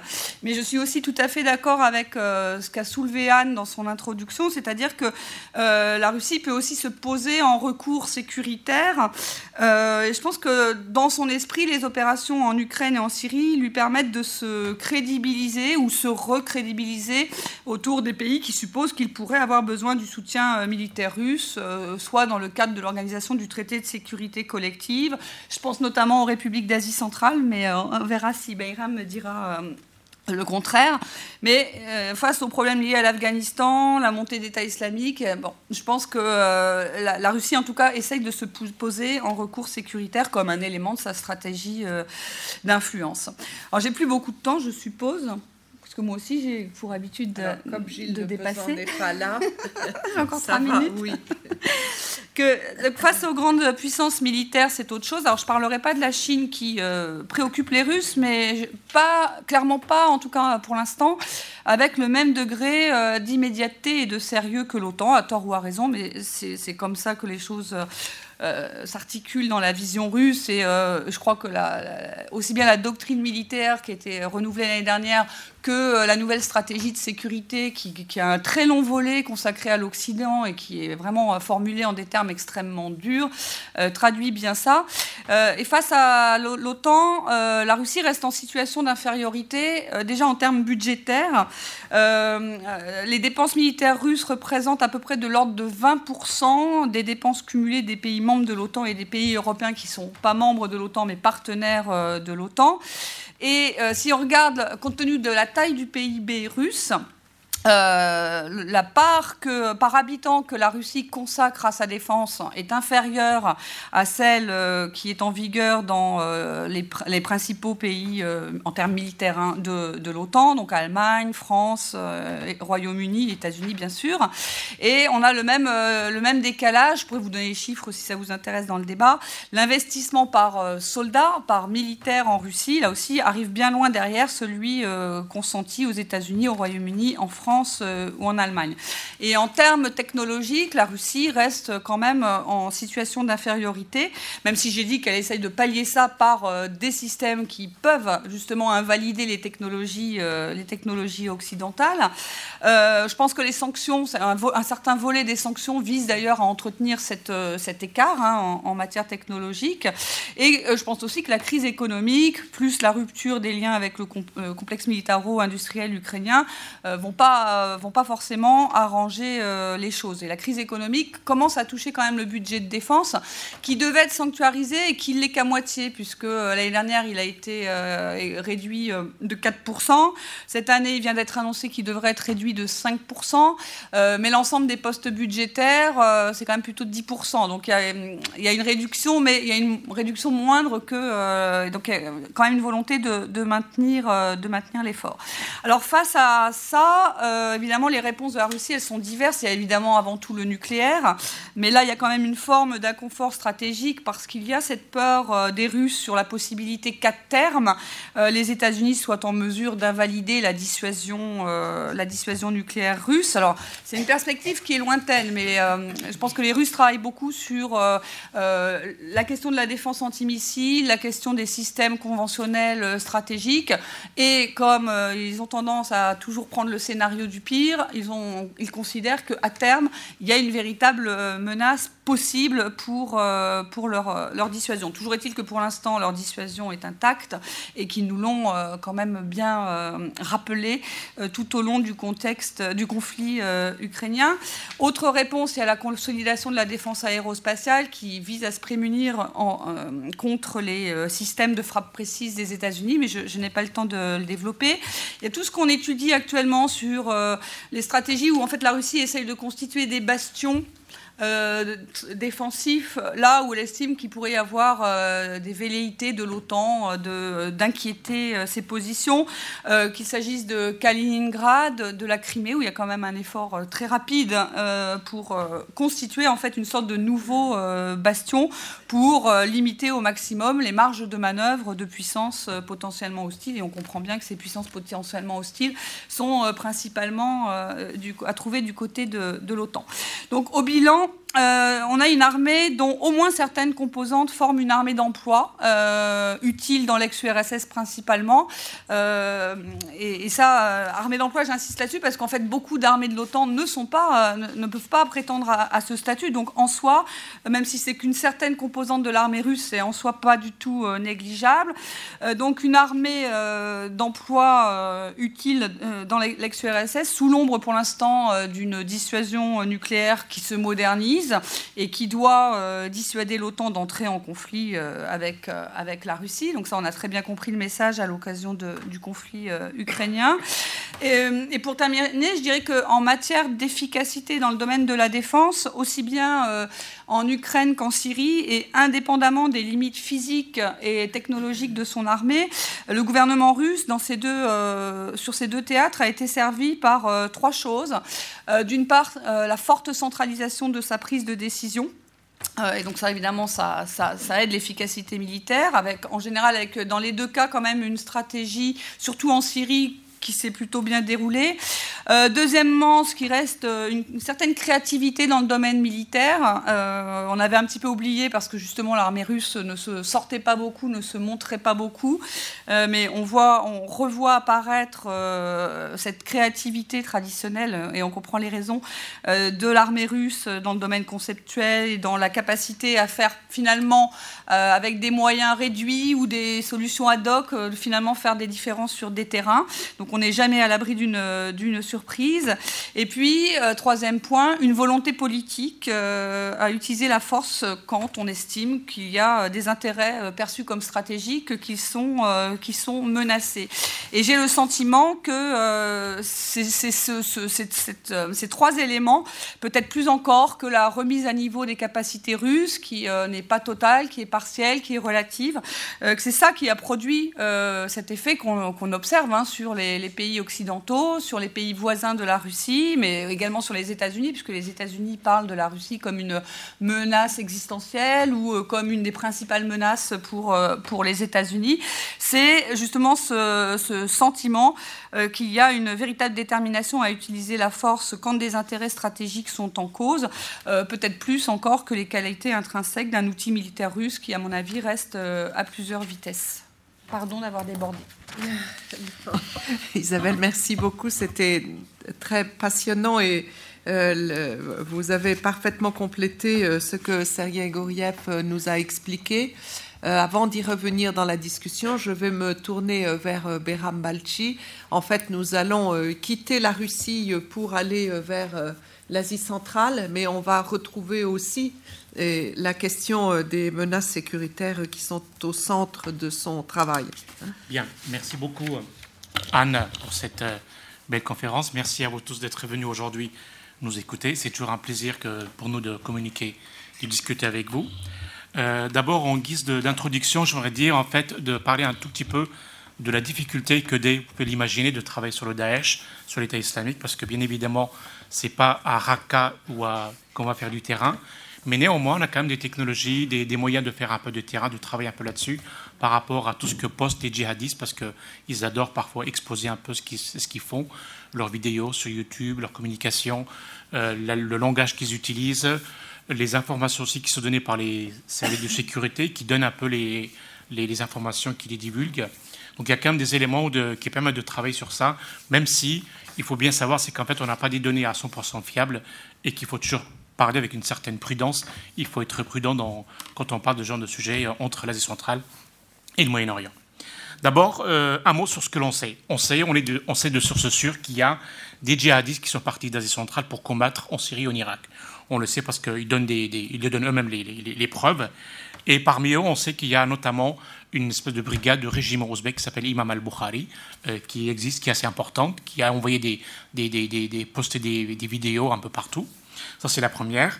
On sait par ailleurs aussi qu'il y a des familles euh, entières, kirghizes, euh, kazakhs, euh, voire même tadjiks, qui sont partis s'installer là-bas pour faire du djihad, mais pas seulement se battre, mais aussi vivre dans un pays qu'on appelle le califat, parce qu'il y a une espèce de mythe du, califat. Alors pour ce qui est des données, combien, c'est difficile à savoir. Alors si, selon les chiffres officiels donnés, certains, il y a un rapport qui est assez bien fait de International Crisis Group qui parle de plusieurs milliers. On parle de 4 euh, à 5 000 combattants de l'ensemble de l'Est centrale qui seraient partis en Syrie et en Irak. Ils sont surtout en Syrie d'ailleurs. Euh, d'autres chiffres donnés par les services russes sont beaucoup plus importants, comme vous pouvez l'imaginer. Ils ont tendance à un peu exagérer les, chiffres. Mais néanmoins, on sait qu'il y a des centaines de combattants de chaque pays qui sont partis de combattre euh, dans ces pays-là. Alors, ce qu'on sait aussi, c'est qu'en fait, une autre question qu'il faut savoir, c'est qu'en fait, pour ce qui est de l'Asie centrale, du djihad, du combat, un facteur fondamentalement, c'est qu'en fait, on sait que depuis 1991, il y a un phénomène djihadiste important de l'Asie centrale, mais qui s'était surtout installé en Afghanistan et au Pakistan. Donc ça, c'est indéniable pour des raisons historiques, parce qu'historiquement, les deux régions sont liées. Et néanmoins, ce qu'on constate, c'est qu'en fait, depuis, quelques années, on a l'impression en fait que le phénomène djihadiste originaire d'Ouzbékistan, de l'Asie centrale, qui était actif dans le AFPAC, était dans une phase de déconnexion de l'Asie centrale. Il avait été un peu happé, absorbé par le phénomène djihadiste pakistanais en quelque sorte. Il était un peu découpé, enfin, il avait un peu oublié ses, premiers objectifs qui étaient de, de faire tomber les régimes d'Asie centrale. Et on a l'impression, en fait, depuis quelques années, qu'il y a une espèce de retour, de remontée de, l'Afghanistan vers le nord, vers la frontière entre le, Tadjikistan et, l'Ouzbékistan. Ça, c'est des données qu'on a, qu'on a euh, mais qui sont difficiles un peu à, à, quantifier. Euh, la question qu'on se pose, c'est qui sont les combattants? Qui part? Qui sont les combattants djihadistes qui partent s'installer, faire du combat en Syrie et en Irak? D'abord, il n'y a pas un seul profil unique. Ils, ont ils, ils sont très variés, ça c'est la première chose qu'on peut dire. Ensuite, le niveau d'éducation n'est pas fondamentalement important. Il y a du tout, il y a des gens qui sont très instruits, d'autres qui ne le sont pas du tout. Et enfin, une donnée fondamentalement importante, c'est qu'en fait, les premiers, apparemment les premiers à s'être engagés dans le combat djihadiste parmi les combattants d'Asie centrale en Syrie et en Irak, ce sont les premiers étudiants. Il y a des étudiants qui étaient partis depuis l'Asie centrale étudier dans les, instituts, dans des universités islamiques prestigieuses, importantes, euh, y compris en Syrie. En Syrie, en fait, c'est qu'on oublie, même si le régime de Bachar al-Assad était séculier, il y avait quand même des établissements islamiques qui attiraient à Damas, aussi bien pour les chiites que pour les sunnites. Donc c'est c'était des institutions qui attiraient des gens, mais il y avait aussi des étudiants qui partaient en Arabie Saoudite, en Jordanie, en Égypte, bien évidemment. Et en fait, on a l'impression en fait que certains de ces combattants-là, les premiers combattants, c'était des étudiants qui sont partis euh, étudier dans ces pays-là, qui sont restés là-bas. Ensuite, un autre, euh, un autre groupe important, c'est ce qu'on appelle les vétérans d'Afghanistan. Donc ceux qui faisaient du djihad en Afghanistan à un moment, on a eu le sentiment en fait que le faire du djihad en Afghanistan devenait une espèce de quelque chose de démodé, de has-been, dans le sens où ça fait longtemps qu'on est là, ça procure pas grand-chose, on finit par s'entretuer. Donc, ce sont les vétérans, et ensuite, ça devient beaucoup plus coûteux d'aller en Afghanistan que d'aller en Arabie Saoudite. Parce qu'il y a aussi le côté, la dimension financière est, très importante. C'est coûteux d'aller en Afghanistan parce que les frontières sont bien surpayées, alors qu'aller en Syrie, ça devient beaucoup plus facile parce qu'à un moment, euh, les voies de transit étaient assez ouvertes et ensuite, euh, c'est qu'en fait, euh, les recruteurs euh, étaient beaucoup mieux organisés, notamment à travers la Russie, la Turquie, etc. Et là, il y a le facteur aussi caucasien. Donc ça aussi, on parle de l'Asie centrale, mais en fait, ce qu'il faut aussi savoir, c'est qu'en fait, on ne peut pas séparer le phénomène djihadiste d'Asie centrale et du Caucase. C'est qu'en fait, les deux sont complémentaires. Et notamment, on le voit en fait, c'est qu'en fait, les, les combattants nord-caucasiens, tchétchènes notamment, et aussi de la vallée de Pankissi, ceux qui sont partis de Géorgie, euh, sont assez dynamiques et ils ont un rôle un peu pionnier, un peu de, fédérateur du djihad. Et euh, la langue russe sert aussi de, de, moyen de communication pour ces pays, même 25 ans après la fin de l'Union soviétique. Le russe reste important. Je l'avais constaté déjà, même quand on est à travailler sur le phénomène islam sans, du tout parler d'islamisme, le russe à l'étranger sert de moyen de communication pour ces combattants originaires de l'ex-URSS. Et on voit le même phénomène, en fait, euh, euh, au Moyen-Orient. Alors, euh, les, plus les, plus importants des combattants, c'est d'abord ce qu'on appelait les Katiba, une Katiba ouzbek qui est très importante dans la vallée du côté de Halep. Et d'ailleurs, elle combat beaucoup plus. Certains sont hésitants. Certains combattent dans les rangs de l'État islamique, d'autres avec Jabhat al-Nusra. Donc ça aussi, il y, a des, changements réguliers. Et l'autre, il y en a une autre qui s'appelle qui s'appelle Tawhid wa Jihad, qui est aussi à majorité ouzbek et qui est aussi euh, dans la région de, de Halep. Euh, les motivations des combattants, pourquoi? Qu'est-ce qui les motive pour combattre, pour aller là-bas? Alors, il y a plusieurs explications. Comme toujours, on a tendance à expliquer le phénomène islamiste djihadiste par différents facteurs. Euh, d'abord, le premier, la pauvreté. Alors, là aussi, oui et non. ce n'est pas parce qu'il y a des régions pauvres d'Asie centrale que tous ces pauvres-là vont se retrouver à faire du djihad. La pauvreté peut être un facteur, mais un facteur presque, je dirais, mineur. En tout cas, il faut le combiner avec d'autres facteurs. Autrement, la pauvreté à elle seule n'explique pas l'engagement dans le djihad. C'est la première. Le deuxième, c'est l'autoritarisme des régimes en place. Là aussi, oui, ça contribue. Vous avez des appareils répressifs assez importants, donc du coup, ça peut engager certains, les pousser à s'engager dans le djihad, mais ça ne suffit pas non plus à expliquer toute l'ampleur du phénomène du djihadisme. Ensuite, Troisième explication, et je pense que c'est la plus importante, et les fondamentale, c'est ce qu'on appelle la révolution numérique. La révolution numérique, c'est qu'en fait, en Asie centrale, et là, il y a une équipe américaine qui fait un travail remarquable, euh, Noah Tucker et ses collègues, c'est en fait ce qu'on appelle le, projet de digital, digital Islam, euh, Islam digital. Donc, en fait, on a l'impression, en fait, c'est qu'en fait, depuis quelques années, il y a un véritable développement, de, la connexion, de la connectivité de, ces, de, ces, de l'Asie centrale et on sait aussi qu'une bonne partie du recrutement se fait non pas dans des mosquées par des imams, mais en fait c'est sur la toile que ça se fait essentiellement. Et or, ces dernières années, on a constaté dans beaucoup de pays le développement. Bon, évidemment pas au Turkménistan, ça reste encore un pays très peu connecté, mais au Kazakhstan, au Ouzbékistan, les connexions Internet fonctionnent bien et ça sert aussi à, recruter. Alors, un autre facteur fondamentalement important, c'est le lien entre migration, euh, diaspora et djihadisme c'est en fait, c'est surtout la combinaison entre pauvreté, autoritarisme et migration qu'on arrive à euh, à mieux comprendre le phénomène djihadiste. C'est qu'en fait, pratiquement une bonne partie, je crois que la majorité des combattants d'Asie centrale qui partent faire du djihad au Moyen-Orient, en Syrie, c'est qu'en fait, ils ne partent pas direct d'Asie centrale, ils partent d'abord de la diaspora. C'est-à-dire, souvent, ce sont des jeunes qui sont partis travailler en Russie. Arrivés en Russie, ils perdent un peu leur repère. Euh, ils arrivent dans une société russe qui n'est pas toujours très accueillante. Et la détérioration de la situation économique fait qu'en fait, ils, perdent un peu leur repère. Et là, le recrutement se fait non pas dans les mosquées, mais beaucoup plus en ligne. Et là, j'introduis ça avec un, une autre, un autre facteur fondamentalement important, c'est qu'en fait, il y a l'idée, le mythe du califat. Alors, le mythe du califat, ça aussi, c'est quelque chose d'assez impressionnant en Asie centrale, c'est que traditionnellement, les pays d'Asie centrale, les musulmans d'Asie centrale ne sont pas très sensibles à cette question du califat, aux affaires, à la question palestinienne, au Moyen-Orient.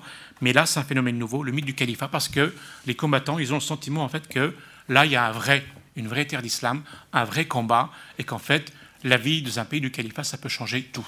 C'est-à-dire qu'on va avoir euh, la justice, l'ordre islamique, et il y a une espèce de fascination du califat, pas seulement sur les gens d'Asie centrale, y compris sur les nôtres, sur nos jeunes qui partent combattre, euh, faire du djihad là-bas. Il y a un effet un peu mystificateur euh, du, califat. Et d'ailleurs, ceci explique aussi pourquoi ils partent, pas seulement, mais aussi en leur famille, famille, enfants, et parfois certains pour enseigner, éduquer, etc., parce qu'ils ont le sentiment de vivre dans un, régime, dans un pays qui n'est plus du tout impie. Euh, alors, pour ce qui est une autre réalité par rapport à ce phénomène, c'est qu'en fait, euh, quand on essaie de comprendre la réaction, le comportement des États par rapport à ce phénomène, là, il y a, deux remarques à faire. La première, c'est qu'en fait, c'est un phénomène très manipulé, très manipulé, exagéré. Alors, je ne dis pas que les régimes exagèrent constamment, c'est qu'effectivement, il y a, il y a, un phénomène djihadiste, mais on a le sentiment, en fait, qu'il l'exagère pour différentes raisons. D'abord, c'est aussi un moyen de justifier, et c'est pas nouveau, le manque de réformes qui sont faites dans ces pays-là. C'est aussi un moyen de dire bon, ben, a une menace, donc du coup, il faut renvoyer ça un peu au calendrier grec en quelque sorte. Ça, c'est la première. La deuxième, c'est qu'en fait, ça permet aussi de justifier un peu la répression, de dire bon, ben, on est obligé d'être prudent parce que sinon, ça donne un peu ce qu'on a un peu au Moyen-Orient, euh, où il y a une guerre civile au Tadjikistan, etc. Euh, et enfin, euh, je pense aussi, c'est que parfois, l'exagération du phénomène djihadiste est aussi un moyen d'avoir un contact une communication, d'être un partenaire avec des pays, avec des pays, avec l'Occident, avec la communauté internationale. C'est malheureux à dire, mais en fait, il y a un effet intégrateur de cette menace djihadiste sur, euh, pour ces régimes-là. En fait, c'est aussi un moyen pour eux de devenir de vrais d'avoir de vrais interlocuteurs, de négocier en armement, en dialogue, presque en respectabilité. Euh, et c'est quelque chose qui existe bien avant l'émergence du Daesh, de l'État islamique. C'est que déjà avant, dans les années 80, 90, où il y avait déjà euh, un phénomène djihadisme, on, avait déjà l'impression en fait que les régimes avaient tendance à utiliser ça. Euh, et là, par exemple, quand il y a la mobilisation euh, pour l'invasion en Afghanistan par euh, les États-Unis et la communauté internationale, on voyait très bien en fait à quel point c'était presque un moyen pour les États d'Asie centrale de renforcer leur coopération avec euh, les États-Unis. D'ailleurs, côté le retrait des troupes américaines, une partie de l'armement en fait américain a été en quelque sorte donné ou vendu à ces pays d'Asie centrale. Alors, la réponse de ces États par rapport au phénomène djihadiste, comment réagissent les États? D'abord, un peu par, je dirais, par une espèce de réaction violente, par la répression. Ça, c'est la première. Ensuite, mais c'est déjà antérieur, c'est-à-dire que ça a commencé déjà il y a un certain temps. Il y a une espèce de politique religieuse qui se met en place pour éduquer, éduquer pour former, pour créer une espèce d'islam acceptable, national, qui vit un peu en harmonie avec l'État. Ça avait déjà commencé il y a déjà 15 ans. Et on a le sentiment, en fait, qu'à travers euh, l'éducation, la mise en place d'un certain islam, euh, on essaie de, limiter le djihadisme. Et du coup, on a le sentiment en fait que ces États qui sont pourtant très séculiers, qui sont euh, héritiers du régime soviétique où il y avait une très forte sécularité, on a du coup l'impression en fait que pour pouvoir euh, limiter l'impact de, l'islamisme, on a le sentiment en fait que ces États s'islamisent en quelque sorte eux-mêmes en fait, c'est-à-dire qu'ils vont mettre une politique religieuse, ils vont institutionnaliser, ils vont islamiser un peu presque la société pour pouvoir dire, mais avec l'esprit que ça c'est le bon islam, l'islam national, traditionnel, qui est en paix, en harmonie avec l'État, et du coup il y a une espèce d'islamisation qui se fait un peu malgré la volonté des régimes de rester très attachés à, euh, un certain sécularisme. Il y a aussi une part de criminalisation, en fait, donc, euh, dans, cette attitude des États vis-à-vis de phénomènes djihadistes. Et là, je donnerai deux exemples. L'exemple du Tadjikistan. le Tadjikistan, en fait, qui est où il y avait le seul parti islamiste légal depuis la fin de l'Union soviétique, le parti, de la, Renaissance islamique. En fait, il y a eu une guerre civile. Ensuite, à la fin de la guerre civile, il y a eu des négociations et on a vu une, stabilité au Tadjikistan et une fois n'est pas coutume, un parti islamiste avait été intégré euh, au pouvoir, au régime. il avait été associé à la gestion du pays. Mais petit à petit, euh, sur le long terme, on a eu le sentiment en fait, que le régime de, de a marginalisé ce parti islamiste. Et récemment, au mois de, je crois que c'était au mois de septembre 2015, il y a, quelques mois, il a été décrété illégal, ce qui est, un peu, à mon sens, un peu irresponsable et difficile parce que du coup, ceux qui se revendiquaient dans ce parti n'ont pas d'autre choix que de s'engager dans l'illégalité, ce qui est un peu dangereux, je trouve, pour euh, l'avenir du pays. Un autre exemple, c'est euh, comment une organisation piétiste transnationale comme la Jamaat Tablir, c'est un mouvement islamique qui est né en Inde, qui est très actif au Kyrgyzstan, qui a été assez actif aussi à un moment au Tadjikistan, au Tadjikistan mais qui a été complètement maintenant illégal et c'est même considéré comme une espèce d'organisation terroriste. Et je trouve que quelque part, parfois, euh, c'est un peu dangereux pour ces pays-là que de procéder de cette manière-là. Alors, une question, la question du retour. Est-ce que, est que ces combattants euh, centra-asiatiques et caucasiens qui sont partis là-bas, qui reviennent, quel est leur possible impact négatif et de, déstabilisation sur des pays? La question est difficile, mais pour l'instant, elle ne se pose pas encore. Elle ne se pose pas encore, d'abord, c'est pas un phénomène massif en fait. Ceux qui sont là-bas, il y en a très peu qui reviennent. Ceux qui D'abord, il est difficile de revenir en fait. Une fois que vous allez faire du djihad, du combat, enfin, je ne veux pas dire qu'il faut le faire, mais euh, quand on, sait que les djihadistes qui partent en Syrie, y aller c'est facile, mais revenir c'est pratiquement impossible parce que, un, le Daesh ne veut pas les laisser revenir, ça c'est la première. Deuxièmement, c'est qu'il y a un tel niveau de violence, c'est qu'en fait les gens ils meurent sur place, ils ne reviennent pas. Et les rares qui viennent, de toute façon, euh, ils ont un comité d'accueil assez particulier en Asie centrale.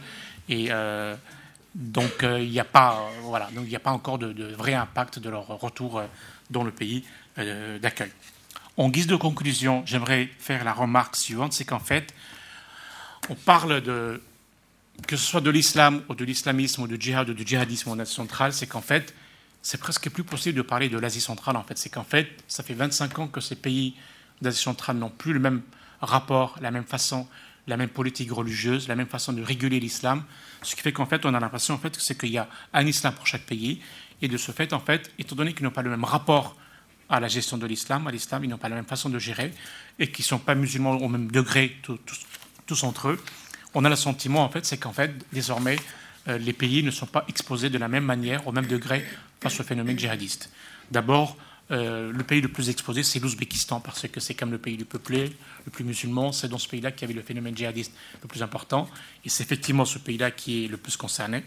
Mais néanmoins, l'Ouzbékistan, je dirais que c'est un État fort, avec une armée puissante, bien organisée, donc quelque part, euh, ça lui permet de, se maintenir.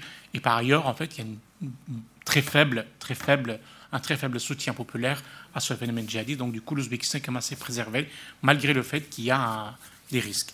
Mais néanmoins, je crois que ces deux pays, les deux pays qui sont les plus fragiles, les plus vulnérables en quelque sorte, c'est le Kyrgyzstan, parce que ça a toujours été un pays faible, et le Tadjikistan, parce que c'est un pays très frontalier qui bénéficie directement d'un accès direct sur l'Afghanistan, et qui a par ailleurs avait été déstabilisé pendant la guerre civile.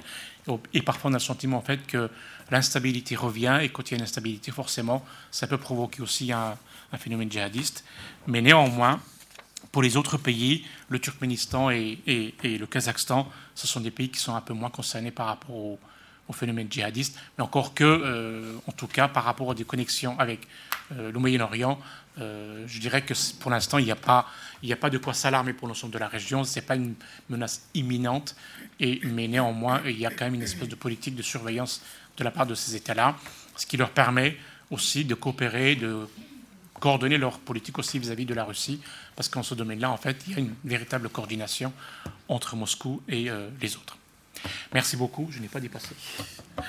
C'est formidable et, c'était très intéressant. Merci beaucoup. Donc euh, maintenant, je, vais ouvrir le débat. Euh, peut-être pour ouvrir le débat, profiter de ma position de présidente pour poser une ou deux questions à mes collègues.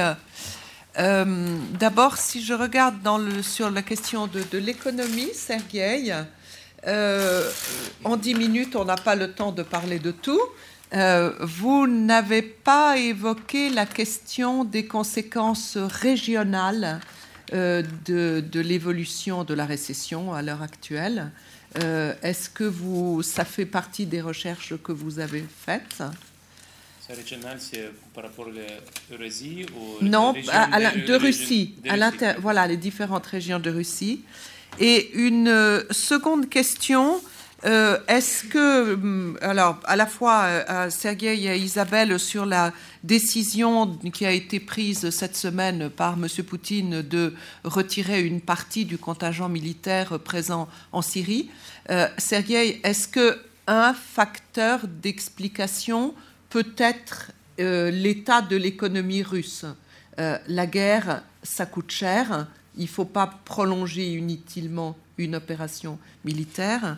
Euh, et, en fait, Isabelle, même chose de votre côté, non pas pour l'économie, mais est-ce qu'il y a des facteurs d'explication liés aux forces armées russes qui peuvent être à l'origine de cette décision? Euh, alors, Behram, ben, finalement, on reste toujours dans euh, la, question de, la Syrie. Au moment où M. Poutine, nous l'avons tous vu, encadré de M. Shoigu et de M. Lavrov, euh, expliquer la, décision concernant le, retrait d'une partie de ce contingent militaire. M. Shoigu a fait un bilan de l'opération militaire et il a dit qu'elle était très réussie et que, entre autres, cela avait permis d'éliminer 2000 criminels, terroristes, je ne sais plus quel est le terme qu'il a employé, euh, qui sinon seraient euh, revenus en Russie et donc euh, qui menaçaient la sécurité de la Russie. Est-ce que tu as une idée de d'où vient ce, ce, chiffre de 2000 Et en fait, ça m'amène à te demander, tu as parlé de l'Asie centrale euh, et du Caucase, qui sont les domaines que tu connais, donc on comprend bien pourquoi c'est cela dont tu as parlé.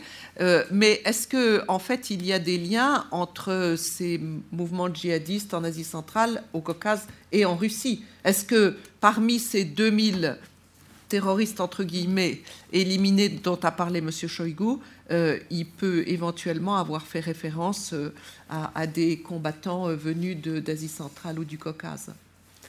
Euh, Sergueï, peut-être? Pardon, uh, j'ai même pas sorry, pensé. Uh, oui, j'aurais pu poser. Yeah, uh, so, non, non, c'est pas, pas, pas grave. No, uh, it's just uh, the word regional may mean regions like Eurasia or regions like uh, Voronezh. yeah. yeah. And Uh, yes, it's, it's a very good question what happens uh, across Russian regions, and uh, there is a great heterogeneity. And indeed, uh, you mentioned my research. We see that crisis affects Russian regions differently, uh, depending on their specialization in terms of industry structure and so on and so forth. This particular recession was uh, reasonably good for regions specializing in agriculture. Uh, also because uh, Russia introduced uh, food embargo against um, Western food, imported food, and that of course raised prices for food, and that of course was a benefit for uh, regions specializing in agriculture. Uh, uh, regions that produce um, produce military goods were still doing okay.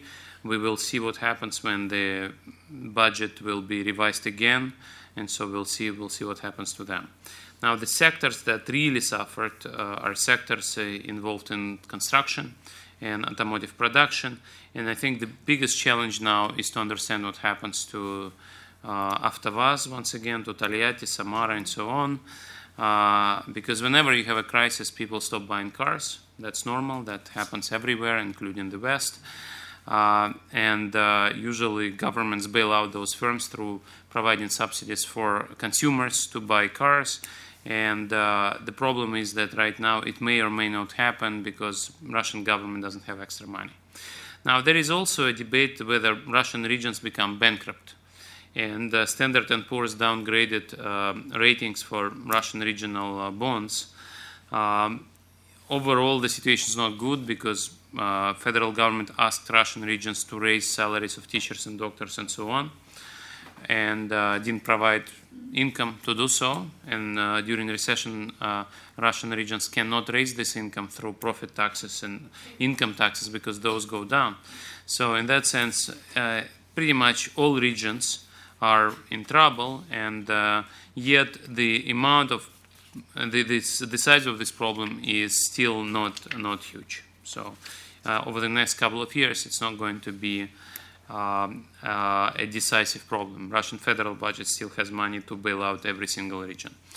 Uh, now, on uh, on the cost of the operation in Syria, uh, I would say that uh, it's not trivial. So currently, the estimates are about half a billion dollars over the last few months. but this is also not macroeconomically important. So it's something that Russian budget can afford. So uh, as you may remember, Russian government uh, in the last few years occasionally froze pension pension uh, uh investments of uh, fully invested pension pillar, and basically this will happen again, and that will be exactly enough to pay for the Syrian operation. So um, in that sense, it's not it's not really a disaster. The bigger factors are whether sanctions are in place and whether uh, oil prices $40 per barrel or $30 per barrel. These are huge differences that uh, may make Russia uh, facing uh, the situation where it runs out of cash in a year or say in two years. Uh, while while Syrian operation is costly, but it's not it's not it's not a decisive cost. And in that sense, uh, it may be one of the factors pushing uh, Russian government to withdraw from Syria, but uh, it's not it's not a decisive factor for sure. Maybe some other things have happened, and maybe Isabel knows the answer. But I think I think uh, what we know about Mr. Putin is he likes to surprise people. So if you have a very good answer, you should be worried because that wasn't his goal. That uh, people sitting in Paris know why he uh, makes those decisions. Yeah. Bon, Isabelle, alors c'est vous qui avez la réponse. J'ai quelques doutes. Euh, alors déjà sur ce retrait, bon, je pense que c'est clair pour tout le monde, mais c'est un retrait qui a été annoncé comme euh, partiel. L'idée, c'est on garde quand même euh, en état de fonctionnement les, les deux bases, hein, Tartus et celle près de, de. Pour l'instant, on garde les systèmes S400. Ça, ça veut dire, euh, bon, on part pas totalement. Et puis, s'il y a un besoin, si euh, sur le terrain les choses n'évoluent pas, évoluent dans un sens qui nous serait à nouveau moins favorable, enfin moins favorable aux intérêts de la Russie tels qu'elle les perçoit euh, en Syrie, on peut, on peut revenir. Et je pense vraiment que si la Russie n'avait pas estimé que c'était le bon timing diplomatique et que, grosso modo, ses objectifs, quand elle a commencé la campagne aérienne, euh, avait estimé qu'ils n'étaient pas encore atteints, l'investissement que représente de cette campagne euh, militaire en Syrie aurait été maintenu. Mais je pense que euh, même si c'est certainement pas un élément majeur dans la décision, c'est possible aussi que ce soit perçu comme un possible soulagement par rapport euh, à la situation intérieur, euh, puisque c'est quand même un investissement important euh, pour euh, l'armée russe. Ça, coûte aussi, puisque c'est bon, il donne des chiffres, je sais jamais ce qu'il faut en faire, mais il parle de 3, un peu plus de 3 millions par jour. Donc, dans le contexte actuel, c'est pas forcément, pas forcément négligeable. alors, la population, pour l'instant, ne remet pas en cause véritablement cette intervention, mais on sent que par rapport à l'Ukraine, ça, leur parle moins quand même en termes d'utilité relative pour le pays. Et donc, peut-être qu'en année électorale, puisqu'on est en année électorale, peut-être que le pouvoir s'est dit aussi, ça peut être un bénéfice supplémentaire par rapport à une situation euh, politique euh, intérieure. Mais euh, je pense qu'il ne faut peut-être pas exagérer cet aspect, parce qu'encore une fois, si du point de vue stratégique en Syrie, les Russes avaient estimé que ce n'était pas le moment de partir, ils ne seraient pas partis. En revanche, je pense qu'il y a des gains qui sont recherchés davantage en matière diplomatique, celui de se poser en acteur constructif, puisqu'ils ont annoncé ce retrait partiel au moment du début des, des négociations à Genève et probablement euh, renforcer le camp de ceux qui, euh, en Europe, qui sont quand même euh, assez nombreux, disent qu'il faut renouer avec la Russie, recommencer à travailler avec la Russie, faire tomber les sanctions. Je pense qu'un des effets recherchés par la Russie serait plutôt sur le front diplomatique, même si l'interne pèse hein, certainement, mais je ne pense vraiment pas que c'est le facteur principal et que les gains recherchés sont plutôt du du côté de la scène internationale. Merci beaucoup. Avant de répondre à la question, si je peux me permettre de compléter un tout petit peu la remarque d'Isabelle, c'est que par rapport au retrait des forces russes de, la Syrie, quand Poutine a dit qu'on euh, a atteint l'objectif, il a raison en fait, il a raison.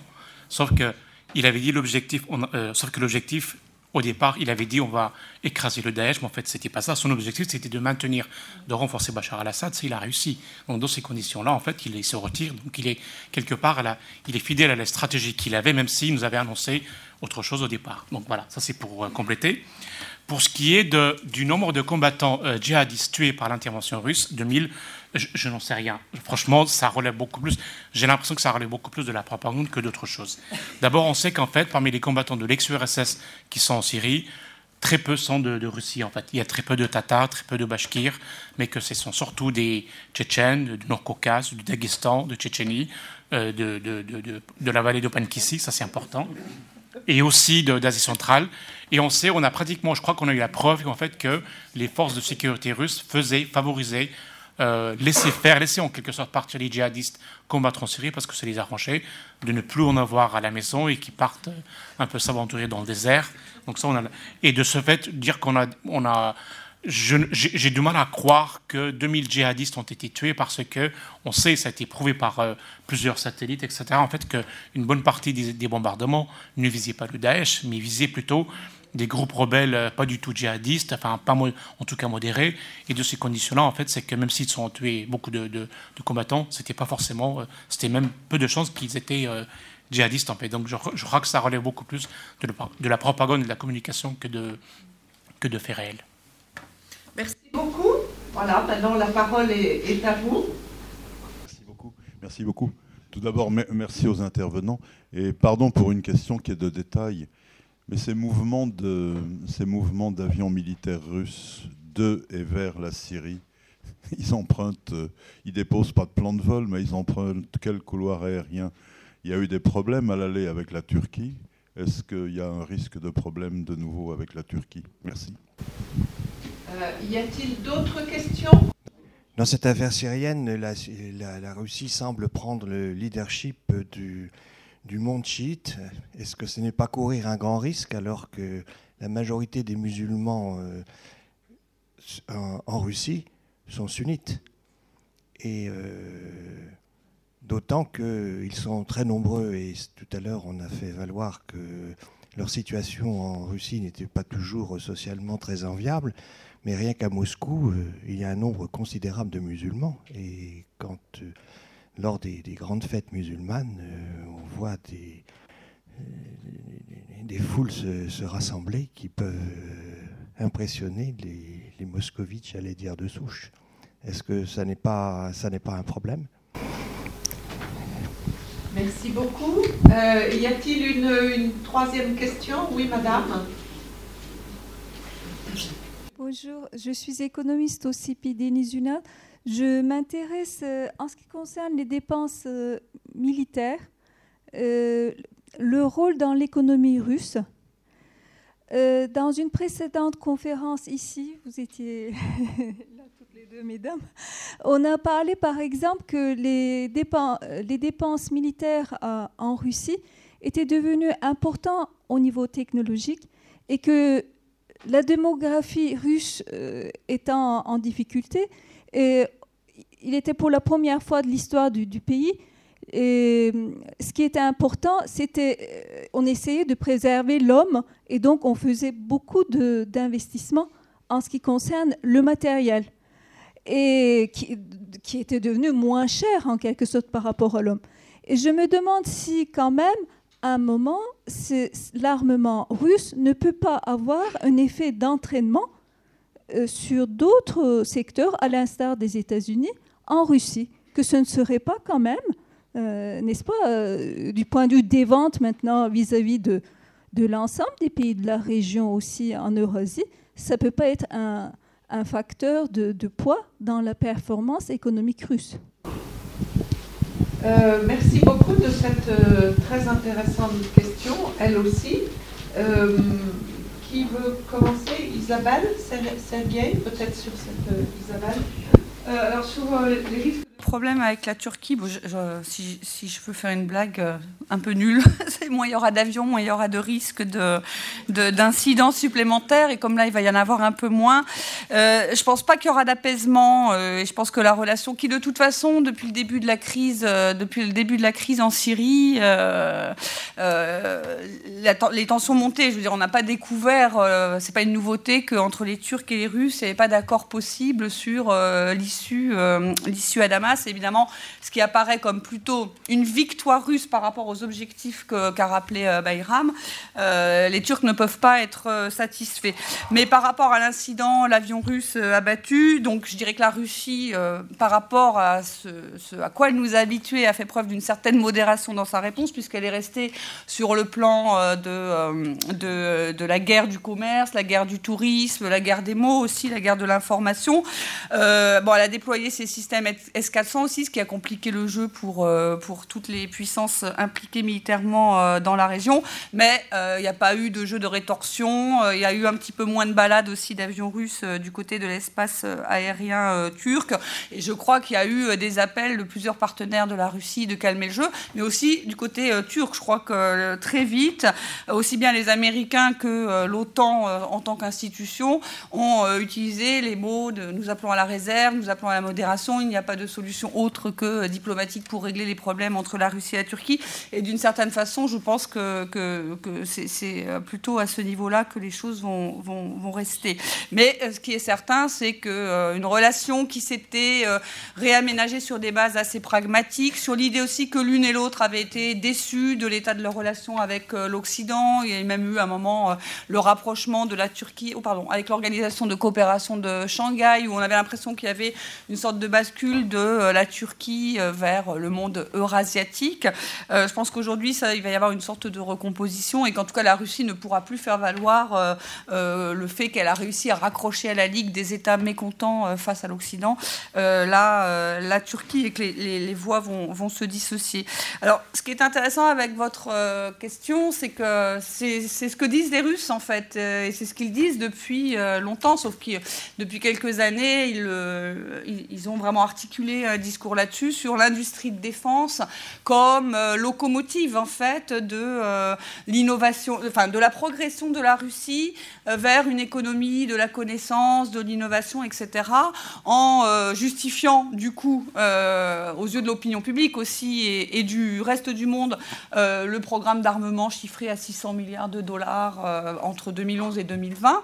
ça, c'était, mais c'est pas qu'un effort de justification. Je pense que vu d'un ex-soviétique, ce qu'est euh, Vladimir Poutine et euh, la plupart euh, des membres du gouvernement russe actuel, le meilleur des technologies était concentré dans l'industrie d'armement, pour les raisons bien comprises.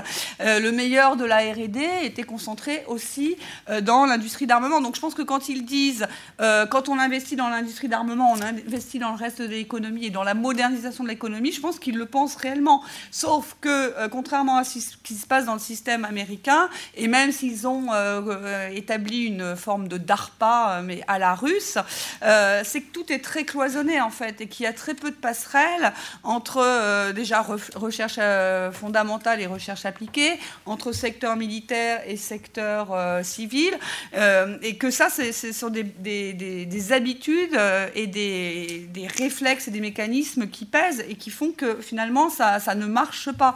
Donc évidemment, quand les Russes disent, euh, quand on investit dans, le secteur spatial, euh, on, peut euh, aider l'économie à se développer. Bon, là, il y a des éléments du discours qui sont recevables, dans le sens où, effectivement, par rapport à la taille du territoire russe, sur un pays qui, en plus, a des infrastructures, on sait très bien que les Russes ont beaucoup de problèmes d'infrastructures, de communication entre les différentes parties du territoire.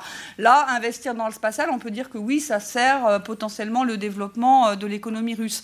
Mais dire que ça sert le développement technologique euh, euh, de, de, l'industrie, que ça porte l'évolution de l'économie russe vers euh, l'économie du savoir, c'est beaucoup plus compliqué, beaucoup plus compliqué que ça. Et si vous ajoutez à ça le fait que les immenses montants qui ont été investis dans le complexe industriel de, défense, une partie quand même part en corruption ou en mauvaise utilisation, en dispersion des fonds, vous comprenez que ça ne peut pas avoir l'impact, l'impact que ça, ça aurait pu avoir. Et il y avait Skolkovo, cette histoire de cluster industriel, mais peut-être que que Sergei Gouriev euh, pourra nous, en parler. Il y avait l'idée de justement euh, créer plus de passerelles, euh, mais là encore, contrairement au système américain, ça ne se passe pas du bas vers le haut, ça se passe de, c'est l'État qui décide et qui instruit en quelque sorte les coopérations qu'il doit y avoir entre secteur civil et secteur militaire.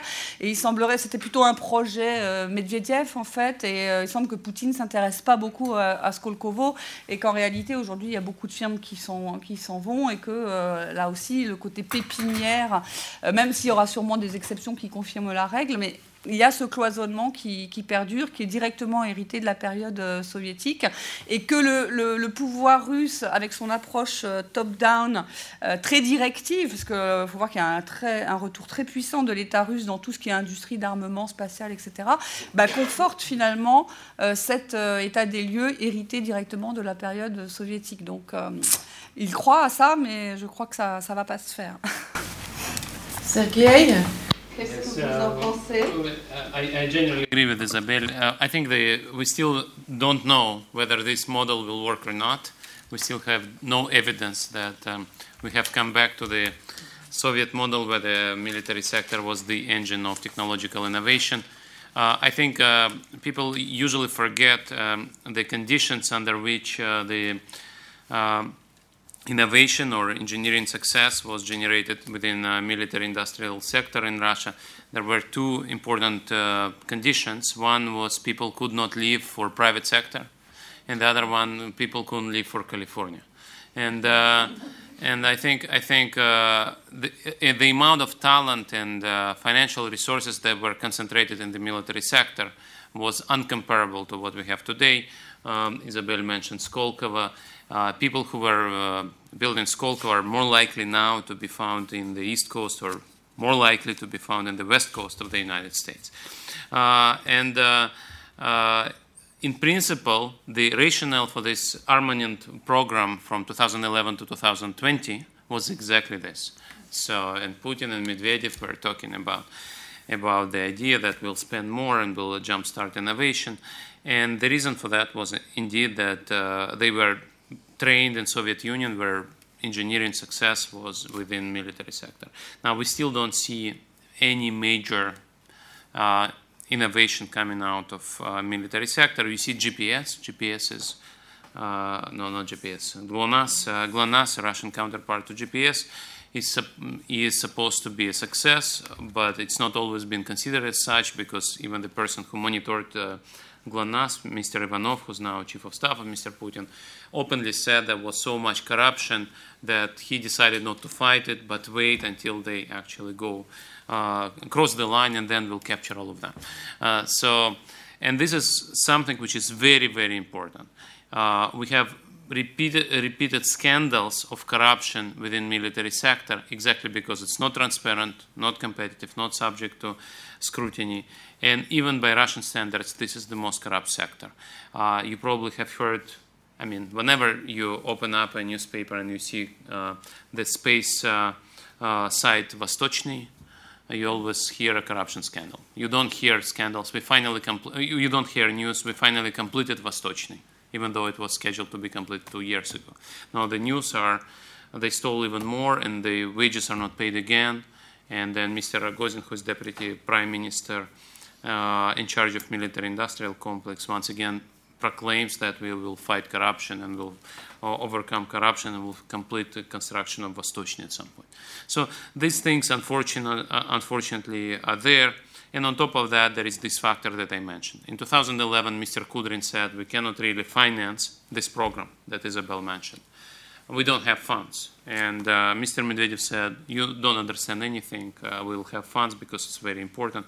And now they will have to cut uh, this program substantially because uh, Russia ran out of funds.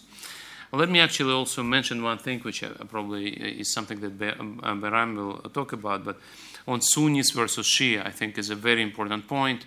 Uh, indeed, Moscow is a very important Muslim city in Europe. Actually, before uh, falling, uh, before before spoiling a relationship with Mr. Erdogan, Mr. Putin, Mr. Erdogan inaugurated the biggest mosque in Europe, which is in Moscow, uh, and. Uh, the problem, of course, is that Mr. Putin does not really follow the uh, religious debates within Islam. And uh, in a recent uh, press conference a few months ago in Moscow, he said, Well, we went to Syria, we, we didn't really know Shia, Sunni, who are these guys, we didn't understand that. He also said, and then it turns out that Syria has Turkmen. And he literally said, I didn't know that. He said, Turkmen were supposed to be in Turkmenistan. and, uh, and he openly acknowledged that he didn't really capture those subtleties. And so, if he talked to him, Philippe, I guess he would be surprised. Je crois que Sergei a répondu à la question. Effectivement, en fait, le clivage sunnite-chiite, qui est très important au Moyen-Orient, qui est très important dans tous ces pays-là, ne l'est pas beaucoup en fait dans l'ex-URSS. En Asie centrale, il ne l'est pas du tout. Il y a un seul pays, il y a une sensibilité, il y a un clivage sunnite-chiite, c'est en Azerbaïdjan. Là, mais là aussi, la problématique n'est pas très forte. Et j'ai pas l'impression en fait que pour eux, il n'y a pas une certaine identification euh, de ces musulmans ex-soviétiques, post-soviétiques. À... Ils ne se reconnaissent pas dans ce débat-là. En fait, ça les laisse complètement différents. Et pour ce qui est, est-ce que le fait que euh, la Russie ait bombardé un pays musulman, euh, la, Syrie, est-ce que ça va détériorer son image auprès de ses propres musulmans? Oui et non. Oui et non, parce qu'en fait, de toute façon, les élites gouvernantes sont en phase avec Poutine. Il y a à peu près le même discours. Et ensuite, il y aura toujours une petite frange qui va se sentir lésée, euh, choquée par l'intervention russe. Mais de toute façon, avec ces interventions, de toute façon, ces gens-là étaient déjà décidés à partir. Donc, en fait, ça n'a pas beaucoup de conséquences pour euh, l'image de, Poutine vis-à-vis de ses propres musulmans, en fait. Euh, merci beaucoup. D'autres questions? Je profite de ce que j'ai le micro. J'avais entendu dire qu'il y avait des tensions dans les effectifs russes, notamment pour les forces spéciales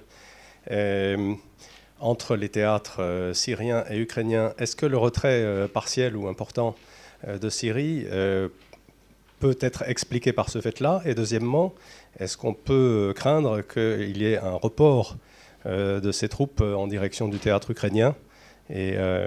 Voilà, est-ce que, bien sûr, ce serait en contradiction avec euh, l'argument selon lequel euh, ce mouvement en Syrie est euh, aussi destiné à améliorer les relations diplomatiques avec certains pays occidentaux, ou au moins avec les soutiens occidentaux de Poutine. Enfin, est-ce qu'on peut craindre justement une, un, réchauffement en quelque sorte du front ukrainien après, cette, après ce transfert? Merci. Merci beaucoup. oui, monsieur.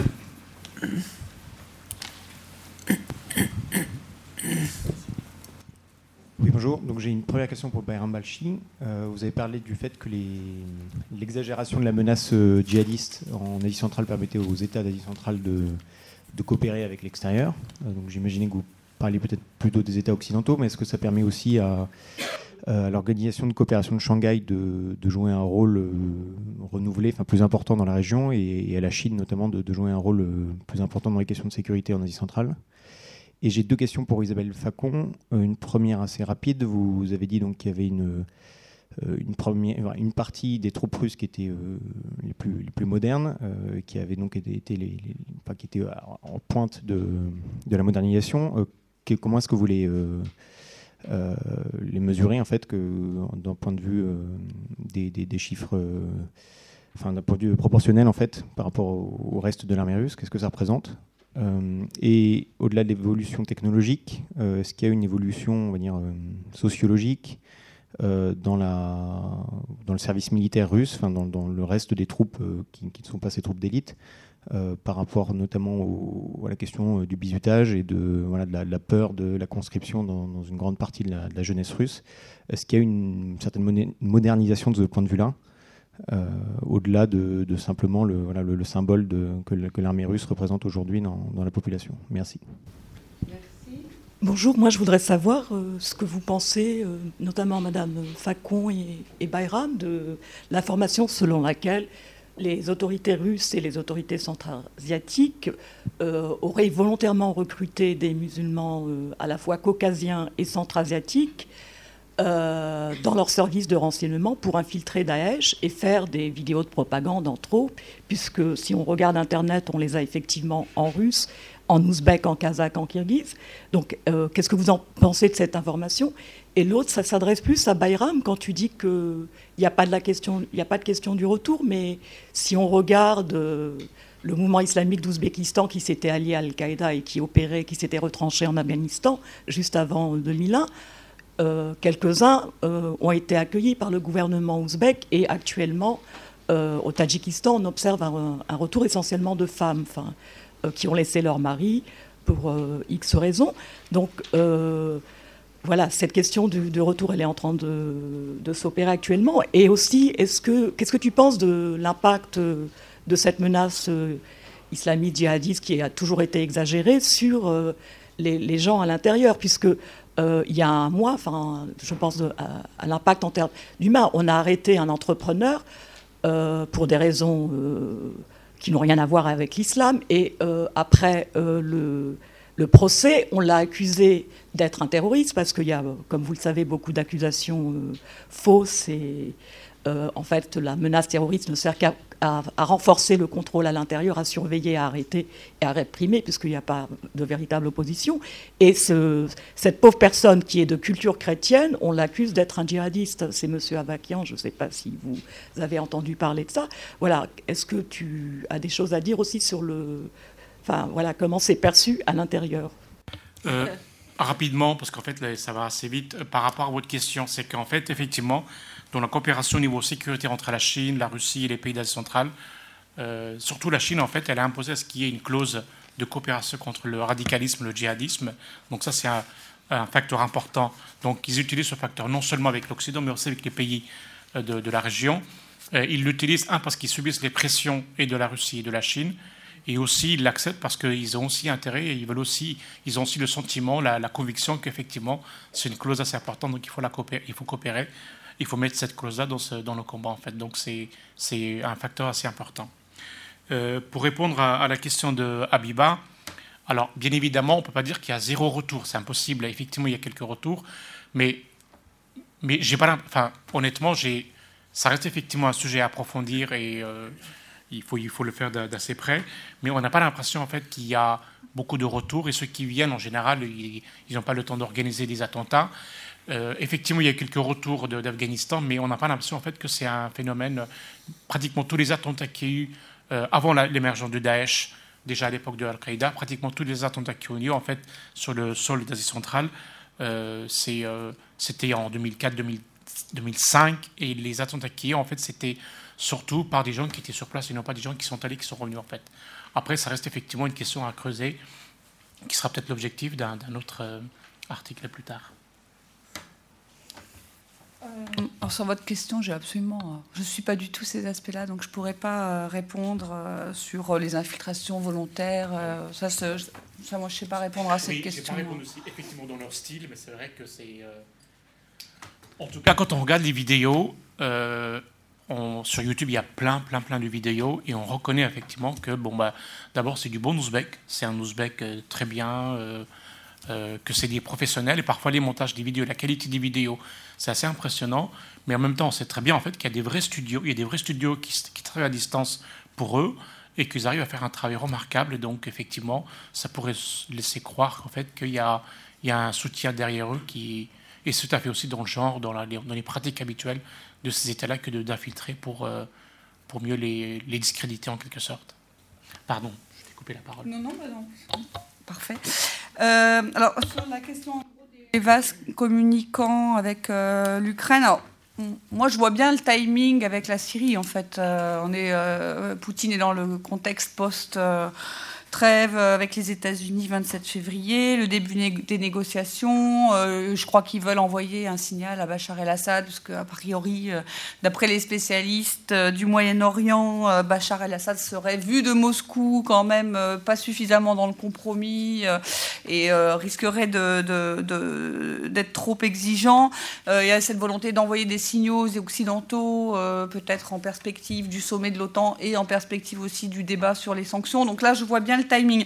Après, côté, euh, côté ukrainien, euh, je ne pense pas que les Russes aient nécessairement besoin d'alimenter le conflit ou de le réchauffer, euh, dans la mesure où, vu de Moscou, j'ai l'impression qu'ils considèrent qu'aujourd'hui euh, la pression occidentale est très bien répartie, puisque les Ukrainiens sont régulièrement critiqués en substance par les pays européens sur le fait qu'ils ne réforment pas assez vite et qu'ils ne remplissent pas assez rapidement leur partie du contrat sur les accords de Minsk. La Russie est critiquée aussi, mais aujourd'hui on voit bien qu'il y a quand même une critique bien répartie entre l'acteur euh, russe et l'acteur ukrainien.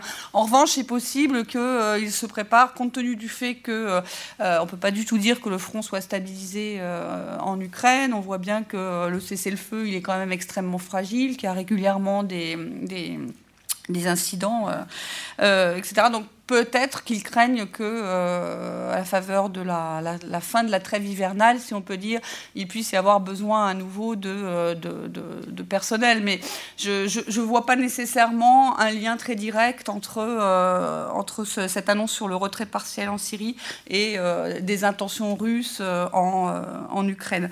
Sur les unités plus performantes ou les zones de modernité, alors je ne voulais pas exagérer ce côté modernité, parce que je voulais mettre l'accent sur le fait qu'il cultive particulièrement, et ce n'est pas une nouveauté, euh, les forces spéciales et les forces aéroportées, parce que c'est ce qu'ils font déjà depuis, euh, depuis plusieurs années, en considérant qu'ils peuvent être appelés à avoir à gérer des crises, euh, à se déplacer rapidement d'un point du territoire à un autre, parce que je pense que le recours à la force sur le territoire russe n'est pas du tout exclu, parce que je ne pense pas qu'ils considèrent que le Caucase soit particulièrement stable en ce moment, ou dans un conflit ou une nouvelle révolution, qui sait, qui tournerait mal d'un point de vue russe dans, le, voisinage. Donc, mieux doté en équipement, euh, et de manière plus complète, et également euh, mieux doté en personnel professionnel ou contractuel, avec moins de conscrits. Je crois que dans les forces spéciales, euh, le pourcentage, c'est 70% de personnel qui sont professionnels slash contractuels, avec l'idée qu'ils peuvent être très utiles aussi dans le, contexte de ce qu'on appelait a appelé guerre hybride, ce que appelle plutôt guerre linéaire, c'est-à-dire des forces qu'on peut envoyer très vite quand il y a une situation qui risque de dégénérer euh, d'un point de vue russe. Donc euh, on veut influencer la situation sur le terrain. Et quoi de mieux que ces forces-là, euh, les forces spéciales, pour essayer d'infléchir la situation dans un sens plus conforme aux intérêts russes. D'où le fait que ces forces-là ces forces sont privilégiées. Et privilégiées, ça veut dire aussi que les, les, troupes aéroportées, en théorie, devraient voir leurs effectifs doublés d'ici à 2020. Mais à mon avis, compte tenu de la situation économique, ça, cet objectif devrait peut-être être décalé dans le temps, comme beaucoup d'ailleurs des objectifs russes euh, en matière euh, aussi bien de modernisation des équipements que euh, d'objectifs en matière de contractualisation, etc. Mais je crois que ce qui nous va apparaître comme des difficultés gênantes d'un point de vue efficacité militaire, eux, ils en prennent bonne note, mais ils le font quand même. Enfin, GLONASS, ils ont mis des fonds, ils en ont remis, ils ont fini par y arriver. Le boulava, euh, ça a été une saga pas possible, euh, des incidents euh, assez honteux du point de vue des industriels, des limogeages, etc. Et puis finalement, ils arrivent et je me demande si c'est pas leur façon à eux de concevoir la gestion de programme. Mais c'est ce que je finis par en conclure des, très nombreux exemples qui vont dans ce sens. Et donc, je pense que c'est, il faut pas qu'on regarde trop ça, autrement dit, à travers la façon dont ça se passe dans nos appareils militaires slash nos appareils industriels de défense, parce que euh, le système russe euh, va pas forcément épouser les mêmes, euh, les mêmes logiques. Sur la conscription, je parlais tout à l'heure du fait que l'armée russe est mieux notée par l'opinion publique. Alors déjà, le fait que la conscription de, facto est moins, est moins importante quand même euh, en, termes proportionnels. Le fait que le service militaire ait été réduit à un an, ça doit contribuer euh, au fait euh, que, que l'armée russe est mieux notée par l'opinion publique. je ne dirais pas que les Russes sont très friands d'aller faire leur service militaire, il y a toujours beaucoup d'exemptions possibles, etc. Mais je crois qu'il y a eu un effort de fait pour essayer de limiter les phénomènes de ce qu'on appelait la diédochina et qui existe toujours, hein. on ne va pas dire du jour au lendemain, ce phénomène a disparu. Mais il y a eu quand même un effort pour euh, prendre en, charge mieux euh, les conscrits. donc il y a quand même beaucoup moins euh, d'épisodes avec des, cas de suicide ou les cas de, mauvais traitement. Et qu'un effort particulier apporté là-dessus dans la série Redorons le blason de l'armée. Parce qu'il y a eu tout un effort, aussi bien par des programmes télévisés que par la réanimation d'un certain nombre d'associations de soutien aux forces armées, etc. Tout un effort pour redorer le blason euh, de l'armée russe avec me semble-t-il, des, euh, des effets, ou en tout cas au niveau des, sondages, on voit quand même la tendance. Cela dit, euh, quand, je, quand on parle avec des, jeunes Russes en âge de faire leur service militaire, ils n'ont qu'une idée en tête, c'est y échapper le, plus possible. Donc des progrès, mais... mais mais quand même à, relativiser. Et sur les forces qui sont dans les mêmes situations, plus de contractuels, meilleur équipement, évidemment, il faut, faut, noter l'infanterie de marine, il faut noter évidemment les forces stratégiques. Ça, c'est un peu le joyau euh, de l'armée euh, de l'armée russe. Et je, dirais également les forces, euh, les forces qui sont affectées à gérer les problématiques du Caucase. Et ça, c'est pas une nouveauté. C'est-à-dire que dès la fin de, de, la deuxième guerre en Tchétchénie, les Russes ont essayé de moderniser au maximum et de professionnaliser au maximum les effectifs des forces qui sont basées là et qui pourraient, le cas échéant, devoir être appelées en cas de nouveaux conflits euh, dans le Caucase. Je ne sais pas si j'ai répondu à toutes les questions. Oui, je, je euh, merci beaucoup euh, à tous les deux. sur la question du lien entre la Syrie, je voudrais juste rajouter un point. Je suis complètement d'accord avec la réponse que vous a faite Isabelle. en même temps, il est clairement de l'intérêt de la Russie de euh, régionaliser, c'est-à-dire déglobaliser euh, la question affaire ukrainienne, c'est-à-dire autrement dit obtenir des États-Unis et de l'Union européenne qui ne s'occupent plus de l'Ukraine. Et, euh, donc, ce n'est pas une question de basculer des troupes d'un théâtre à un autre, mais c'est profiter de la dynamique créée en Syrie pour essayer d'obtenir de l'Union européenne et des États-Unis euh, ce qu'ils souhaitent, c'est-à-dire en fait un, retrait d'Ukraine.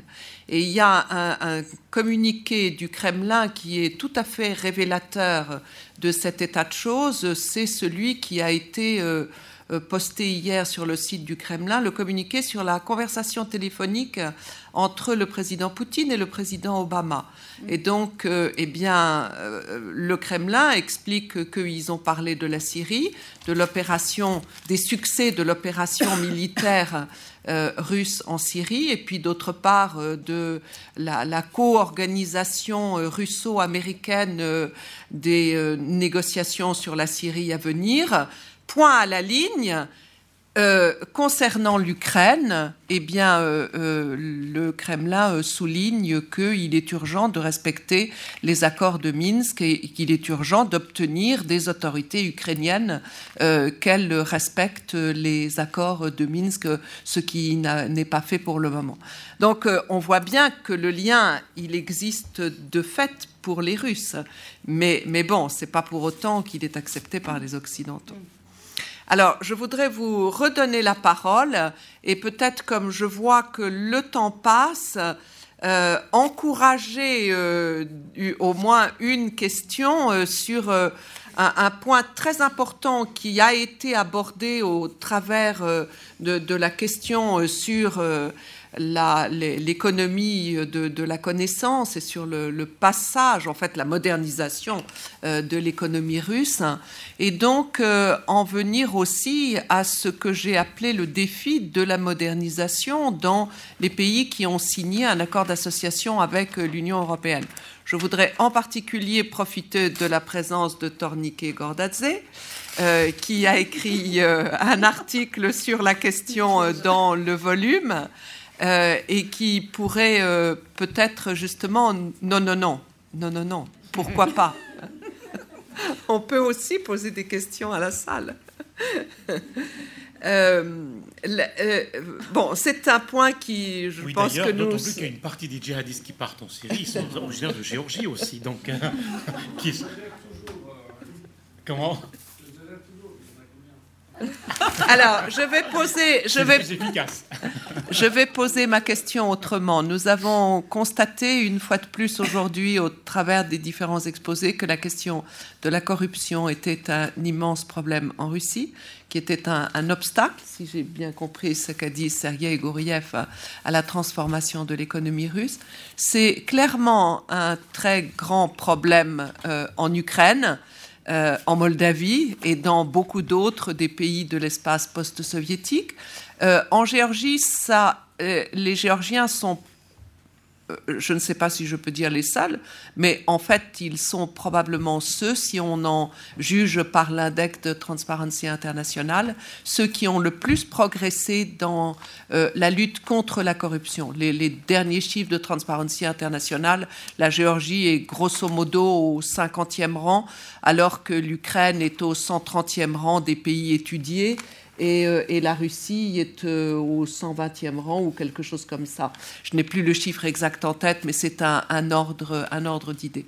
Et donc, euh, je, me tourne d'abord vers Sergei Goriev, mais ça n'empêchera pas Tornike Gordadze de répondre à la question. Comment fait-on pour arriver à lutter contre la corruption qui est un frein, encore une fois, manifeste à la modernisation des économies de cette région? I think, uh, I think uh, as you rightly said, uh, Georgia has shown a very important example. Uh, if you go back to 2003, nobody would expect that Georgia would make this progress in, uh, in uh, corruption or anti-corruption ratings. Um, it was probably more corrupt at that point than other neighboring countries. So that is kind of proving the existent the theorem. So if you want to fight corruption, you can fight corruption. And I think that answers your question about other countries.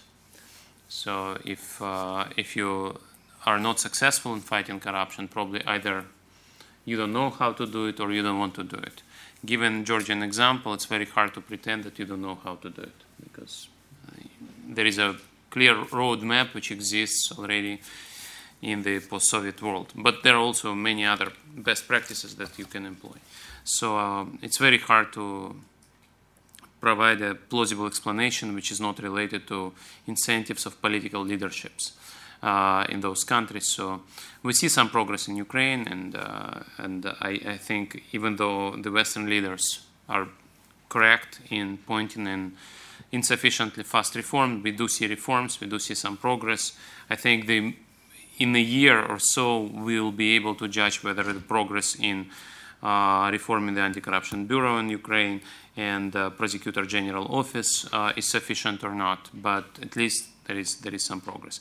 Now, overall, talking about modernization of of uh, say Russian economy, I think uh, even the very talk about modernization is no longer there. So if you go and check uh, how often the words uh, the word modernization is used in Russian policy debate, the answer would be zero. It doesn't doesn't really appear any longer in policy debate. And uh, uh, if you try to figure out what the long-term vision Russian uh, uh, policy, economic policy makers uh, and political leaders have for the country, unfortunately, you don't see one. You, ju- you just don't have an answer what's going to happen to Russia in, in five years or ten years. Right now, Russia is again started to think about maybe putting together a three-year budget. Now, last year, Russia abandoned the practice of planning financials even for three years ahead, not just talking about five or ten years ahead. So, in that sense, I think um, Russian political leadership is now thinking about survival rather than planning ahead, building economic of knowledge, econ- economy based on knowledge, and so on and so forth. So, uh, there is no good answer to your question, but uh, I think we should really ask uh, Tornike uh, about his chapter. To, to, have some optimism. To have some optimism. Uh.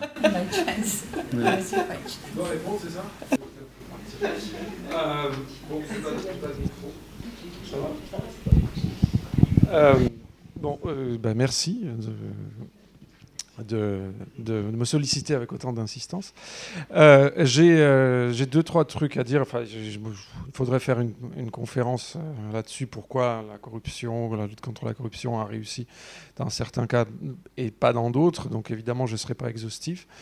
D'abord, Transparency International. À l'époque, quand Transparency International a fait ce rapport et la Géorgie a été classée 50e, le gouvernement était très fâché d'avoir été 50e, parce qu'ils pensaient euh, honnêtement qu'ils étaient, ils, ils, auraient mérité une bien meilleure place, parce qu'on enfin, la Géorgie était classée à peu près au même niveau que la Turquie.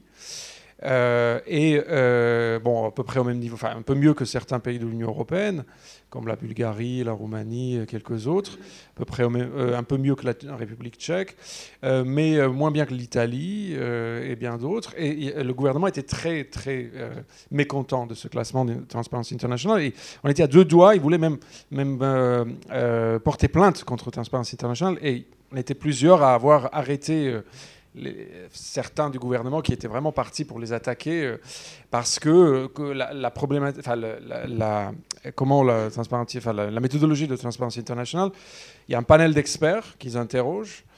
Et euh, le gouvernement jugeait que le panel n'était pas neutre politiquement, parce que la plupart des experts, et c'est souvent, c'était issus de milieux ONG, les ONG dans les pays démocratiques sont critiques du pouvoir, donc ils donnaient euh, leur avis euh, et souvent se fondaient sur le, sur les avis des ONG qui étaient pour la plupart assez critiques du pouvoir et disaient que le pouvoir exagérait toujours la portée. Euh, C'était certainement un succès, mais pas un succès aussi éclatant que voulait montrer le gouvernement. Le gouvernement mettait plus en avant les études de la Banque mondiale ou de EBRD, de uh, European Bank of uh, uh, Reconstruction and Development, euh, qui, avait placé, qui avait fait un livre sur la Géorgie qui mettait beaucoup plus en valeur le pays que l'étude de Transparency International. Et d'ailleurs, il y a un livre euh, d'ailleurs qui résume assez bien, euh, qui a été édité en Russie, euh, qui s'appelle Почему Грузия получилось, euh, qui a été écrit par les opposants russes, enfin par, par les critiques, on va dire, du, de, du régime russe, euh, qui avait connu un grand succès aussi en Russie dans les milieux critique du, gouvernement russe. Le président Medvedev, à l'époque, avait même, une fois, un journaliste avait osé lui poser la question sur et il avait dit oui, vous avez raison, en Géorgie, ils ont, ils ont euh, réussi, ils ont mieux réussi qu'ailleurs, mais ça ne peut pas marcher en Russie, parce que ce n'est pas du tout la même problématique. Nous, on est un grand pays, ça ne marche pas comme ça. Euh, eux, ils n'ont pas les mêmes problèmes. On a des problèmes beaucoup plus gros qu'en Géorgie. Mais Sergei a raison, à l'époque, en 2003, la Géorgie était parmi les pays les plus corrompus. C'était un État failli. Je ne sais pas si, si, vous vous rappelez. le gouvernement n'arrivait pas. Enfin, il y avait des, des réseaux mixtes entre le, monde criminel et le, monde euh, bureaucratico-administratif. Euh, toute fonction euh, administrative était, était se vendait et s'achetait sur le marché des, des emplois administratifs. ensuite, était récupéré. Enfin, l'investissement était. il y avait un retour sur l'investissement de la part des fonctionnaires. La, douane, la police, la police des routes étaient des, des, des domaines extrêmement euh, comment dire, prisés par, par, les gens qui investissaient de l'argent pour, pour acheter leur, leur, euh, leur, leur, euh, leur, place. Alors, deux, trois, en deux, trois mots, si, c'était extrêmement difficile de résumer. Ce qui a été fait, ça a été, voilà, on fait radicalement. On ne peut pas faire des réformes à moitié, ça va coûter très cher, ça va coûter cher sur le plan social. Ce qui a été fait notamment, la, la réforme de la police, nouvelle police. Alors, tout le monde est dehors où 90% euh, des gens sont dehors, on récupère 10% et on, récupère d'autres gens euh, qui avant n'étaient pas dans la police, mais qui... Il est plus facile de construire, de créer une nouvelle police que de réformer la police soviétique.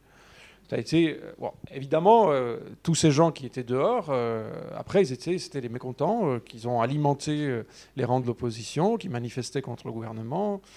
ça, c'est une, chose. Deuxième chose, alors ça c'est assez paradoxal, mais les conseils de, l'Union européenne ne sont pas toujours très bons. Et ça c'était euh, euh, un, point de... Moi j'étais chargé des relations avec l'Union européenne, donc je sais, de quoi je parle. Euh, L'Union européenne disait, non, déjà au départ, une conception très générale, vous ne pouvez pas vous pouvez pas vous-même, seul, combattre la corruption. Ça n'existe pas dans ces pays-là, on peut pas. Enfin, vous, on a des recettes pour vous, on va vous conseiller comment faire, on va vous envoyer des experts. Ça va prendre des années, ça va prendre 20 ans ou 15 ans, mais au fond, vous y arriverez avec notre aide. Bah, ça a été refusé. L'Union européenne n'était pas très content. Euh, et surtout, il y avait l'avis répandu que euh, avec votre modèle, vous n'arriverez, euh, n'arriverez jamais. Et l'Européenne proposait de créer différents agents, différentes agences anticorruption, donc créer des, fonctions bureaucratiques nouvelles pour lutter contre la corruption. Ça avait déjà été fait à, l'époque de, de, de en Géorgie, ça n'a pas du tout marché. Euh, c'était tout le contraire, ça a même alimenté d'une certaine façon la corruption, l'a rendu plus difficile, plus compliqué, donc ça a augmenté les, ce qu'on appelle les staffs, qui est en russe, donc les, les, les mises, mais ça n'a pas résolu le problème. Euh, donc ça a été euh, fait. On n'a pas besoin d'un nouveau corps administratif pour lutter contre la corruption. C'est l'affaire de tous. C'est l'affaire de toute l'administration. Et cette administration est nouvelle partout. La douane, par exemple, a été réformée trois fois. C'est-à-dire, on avait créé une nouvelle douane et s'est avéré aussi corrompu, ou un peu moins corrompu, mais tout, de même corrompu. On a recommencé euh, six mois ou neuf mois après. Allez, on vire tout le monde encore une fois. On récupère, on crée des nouvelles euh, une nouvelle douane à partir de rien. Et ça a été fait de, cette façon, euh, avec des tâtonnements, avec des erreurs, avec des, euh, échecs.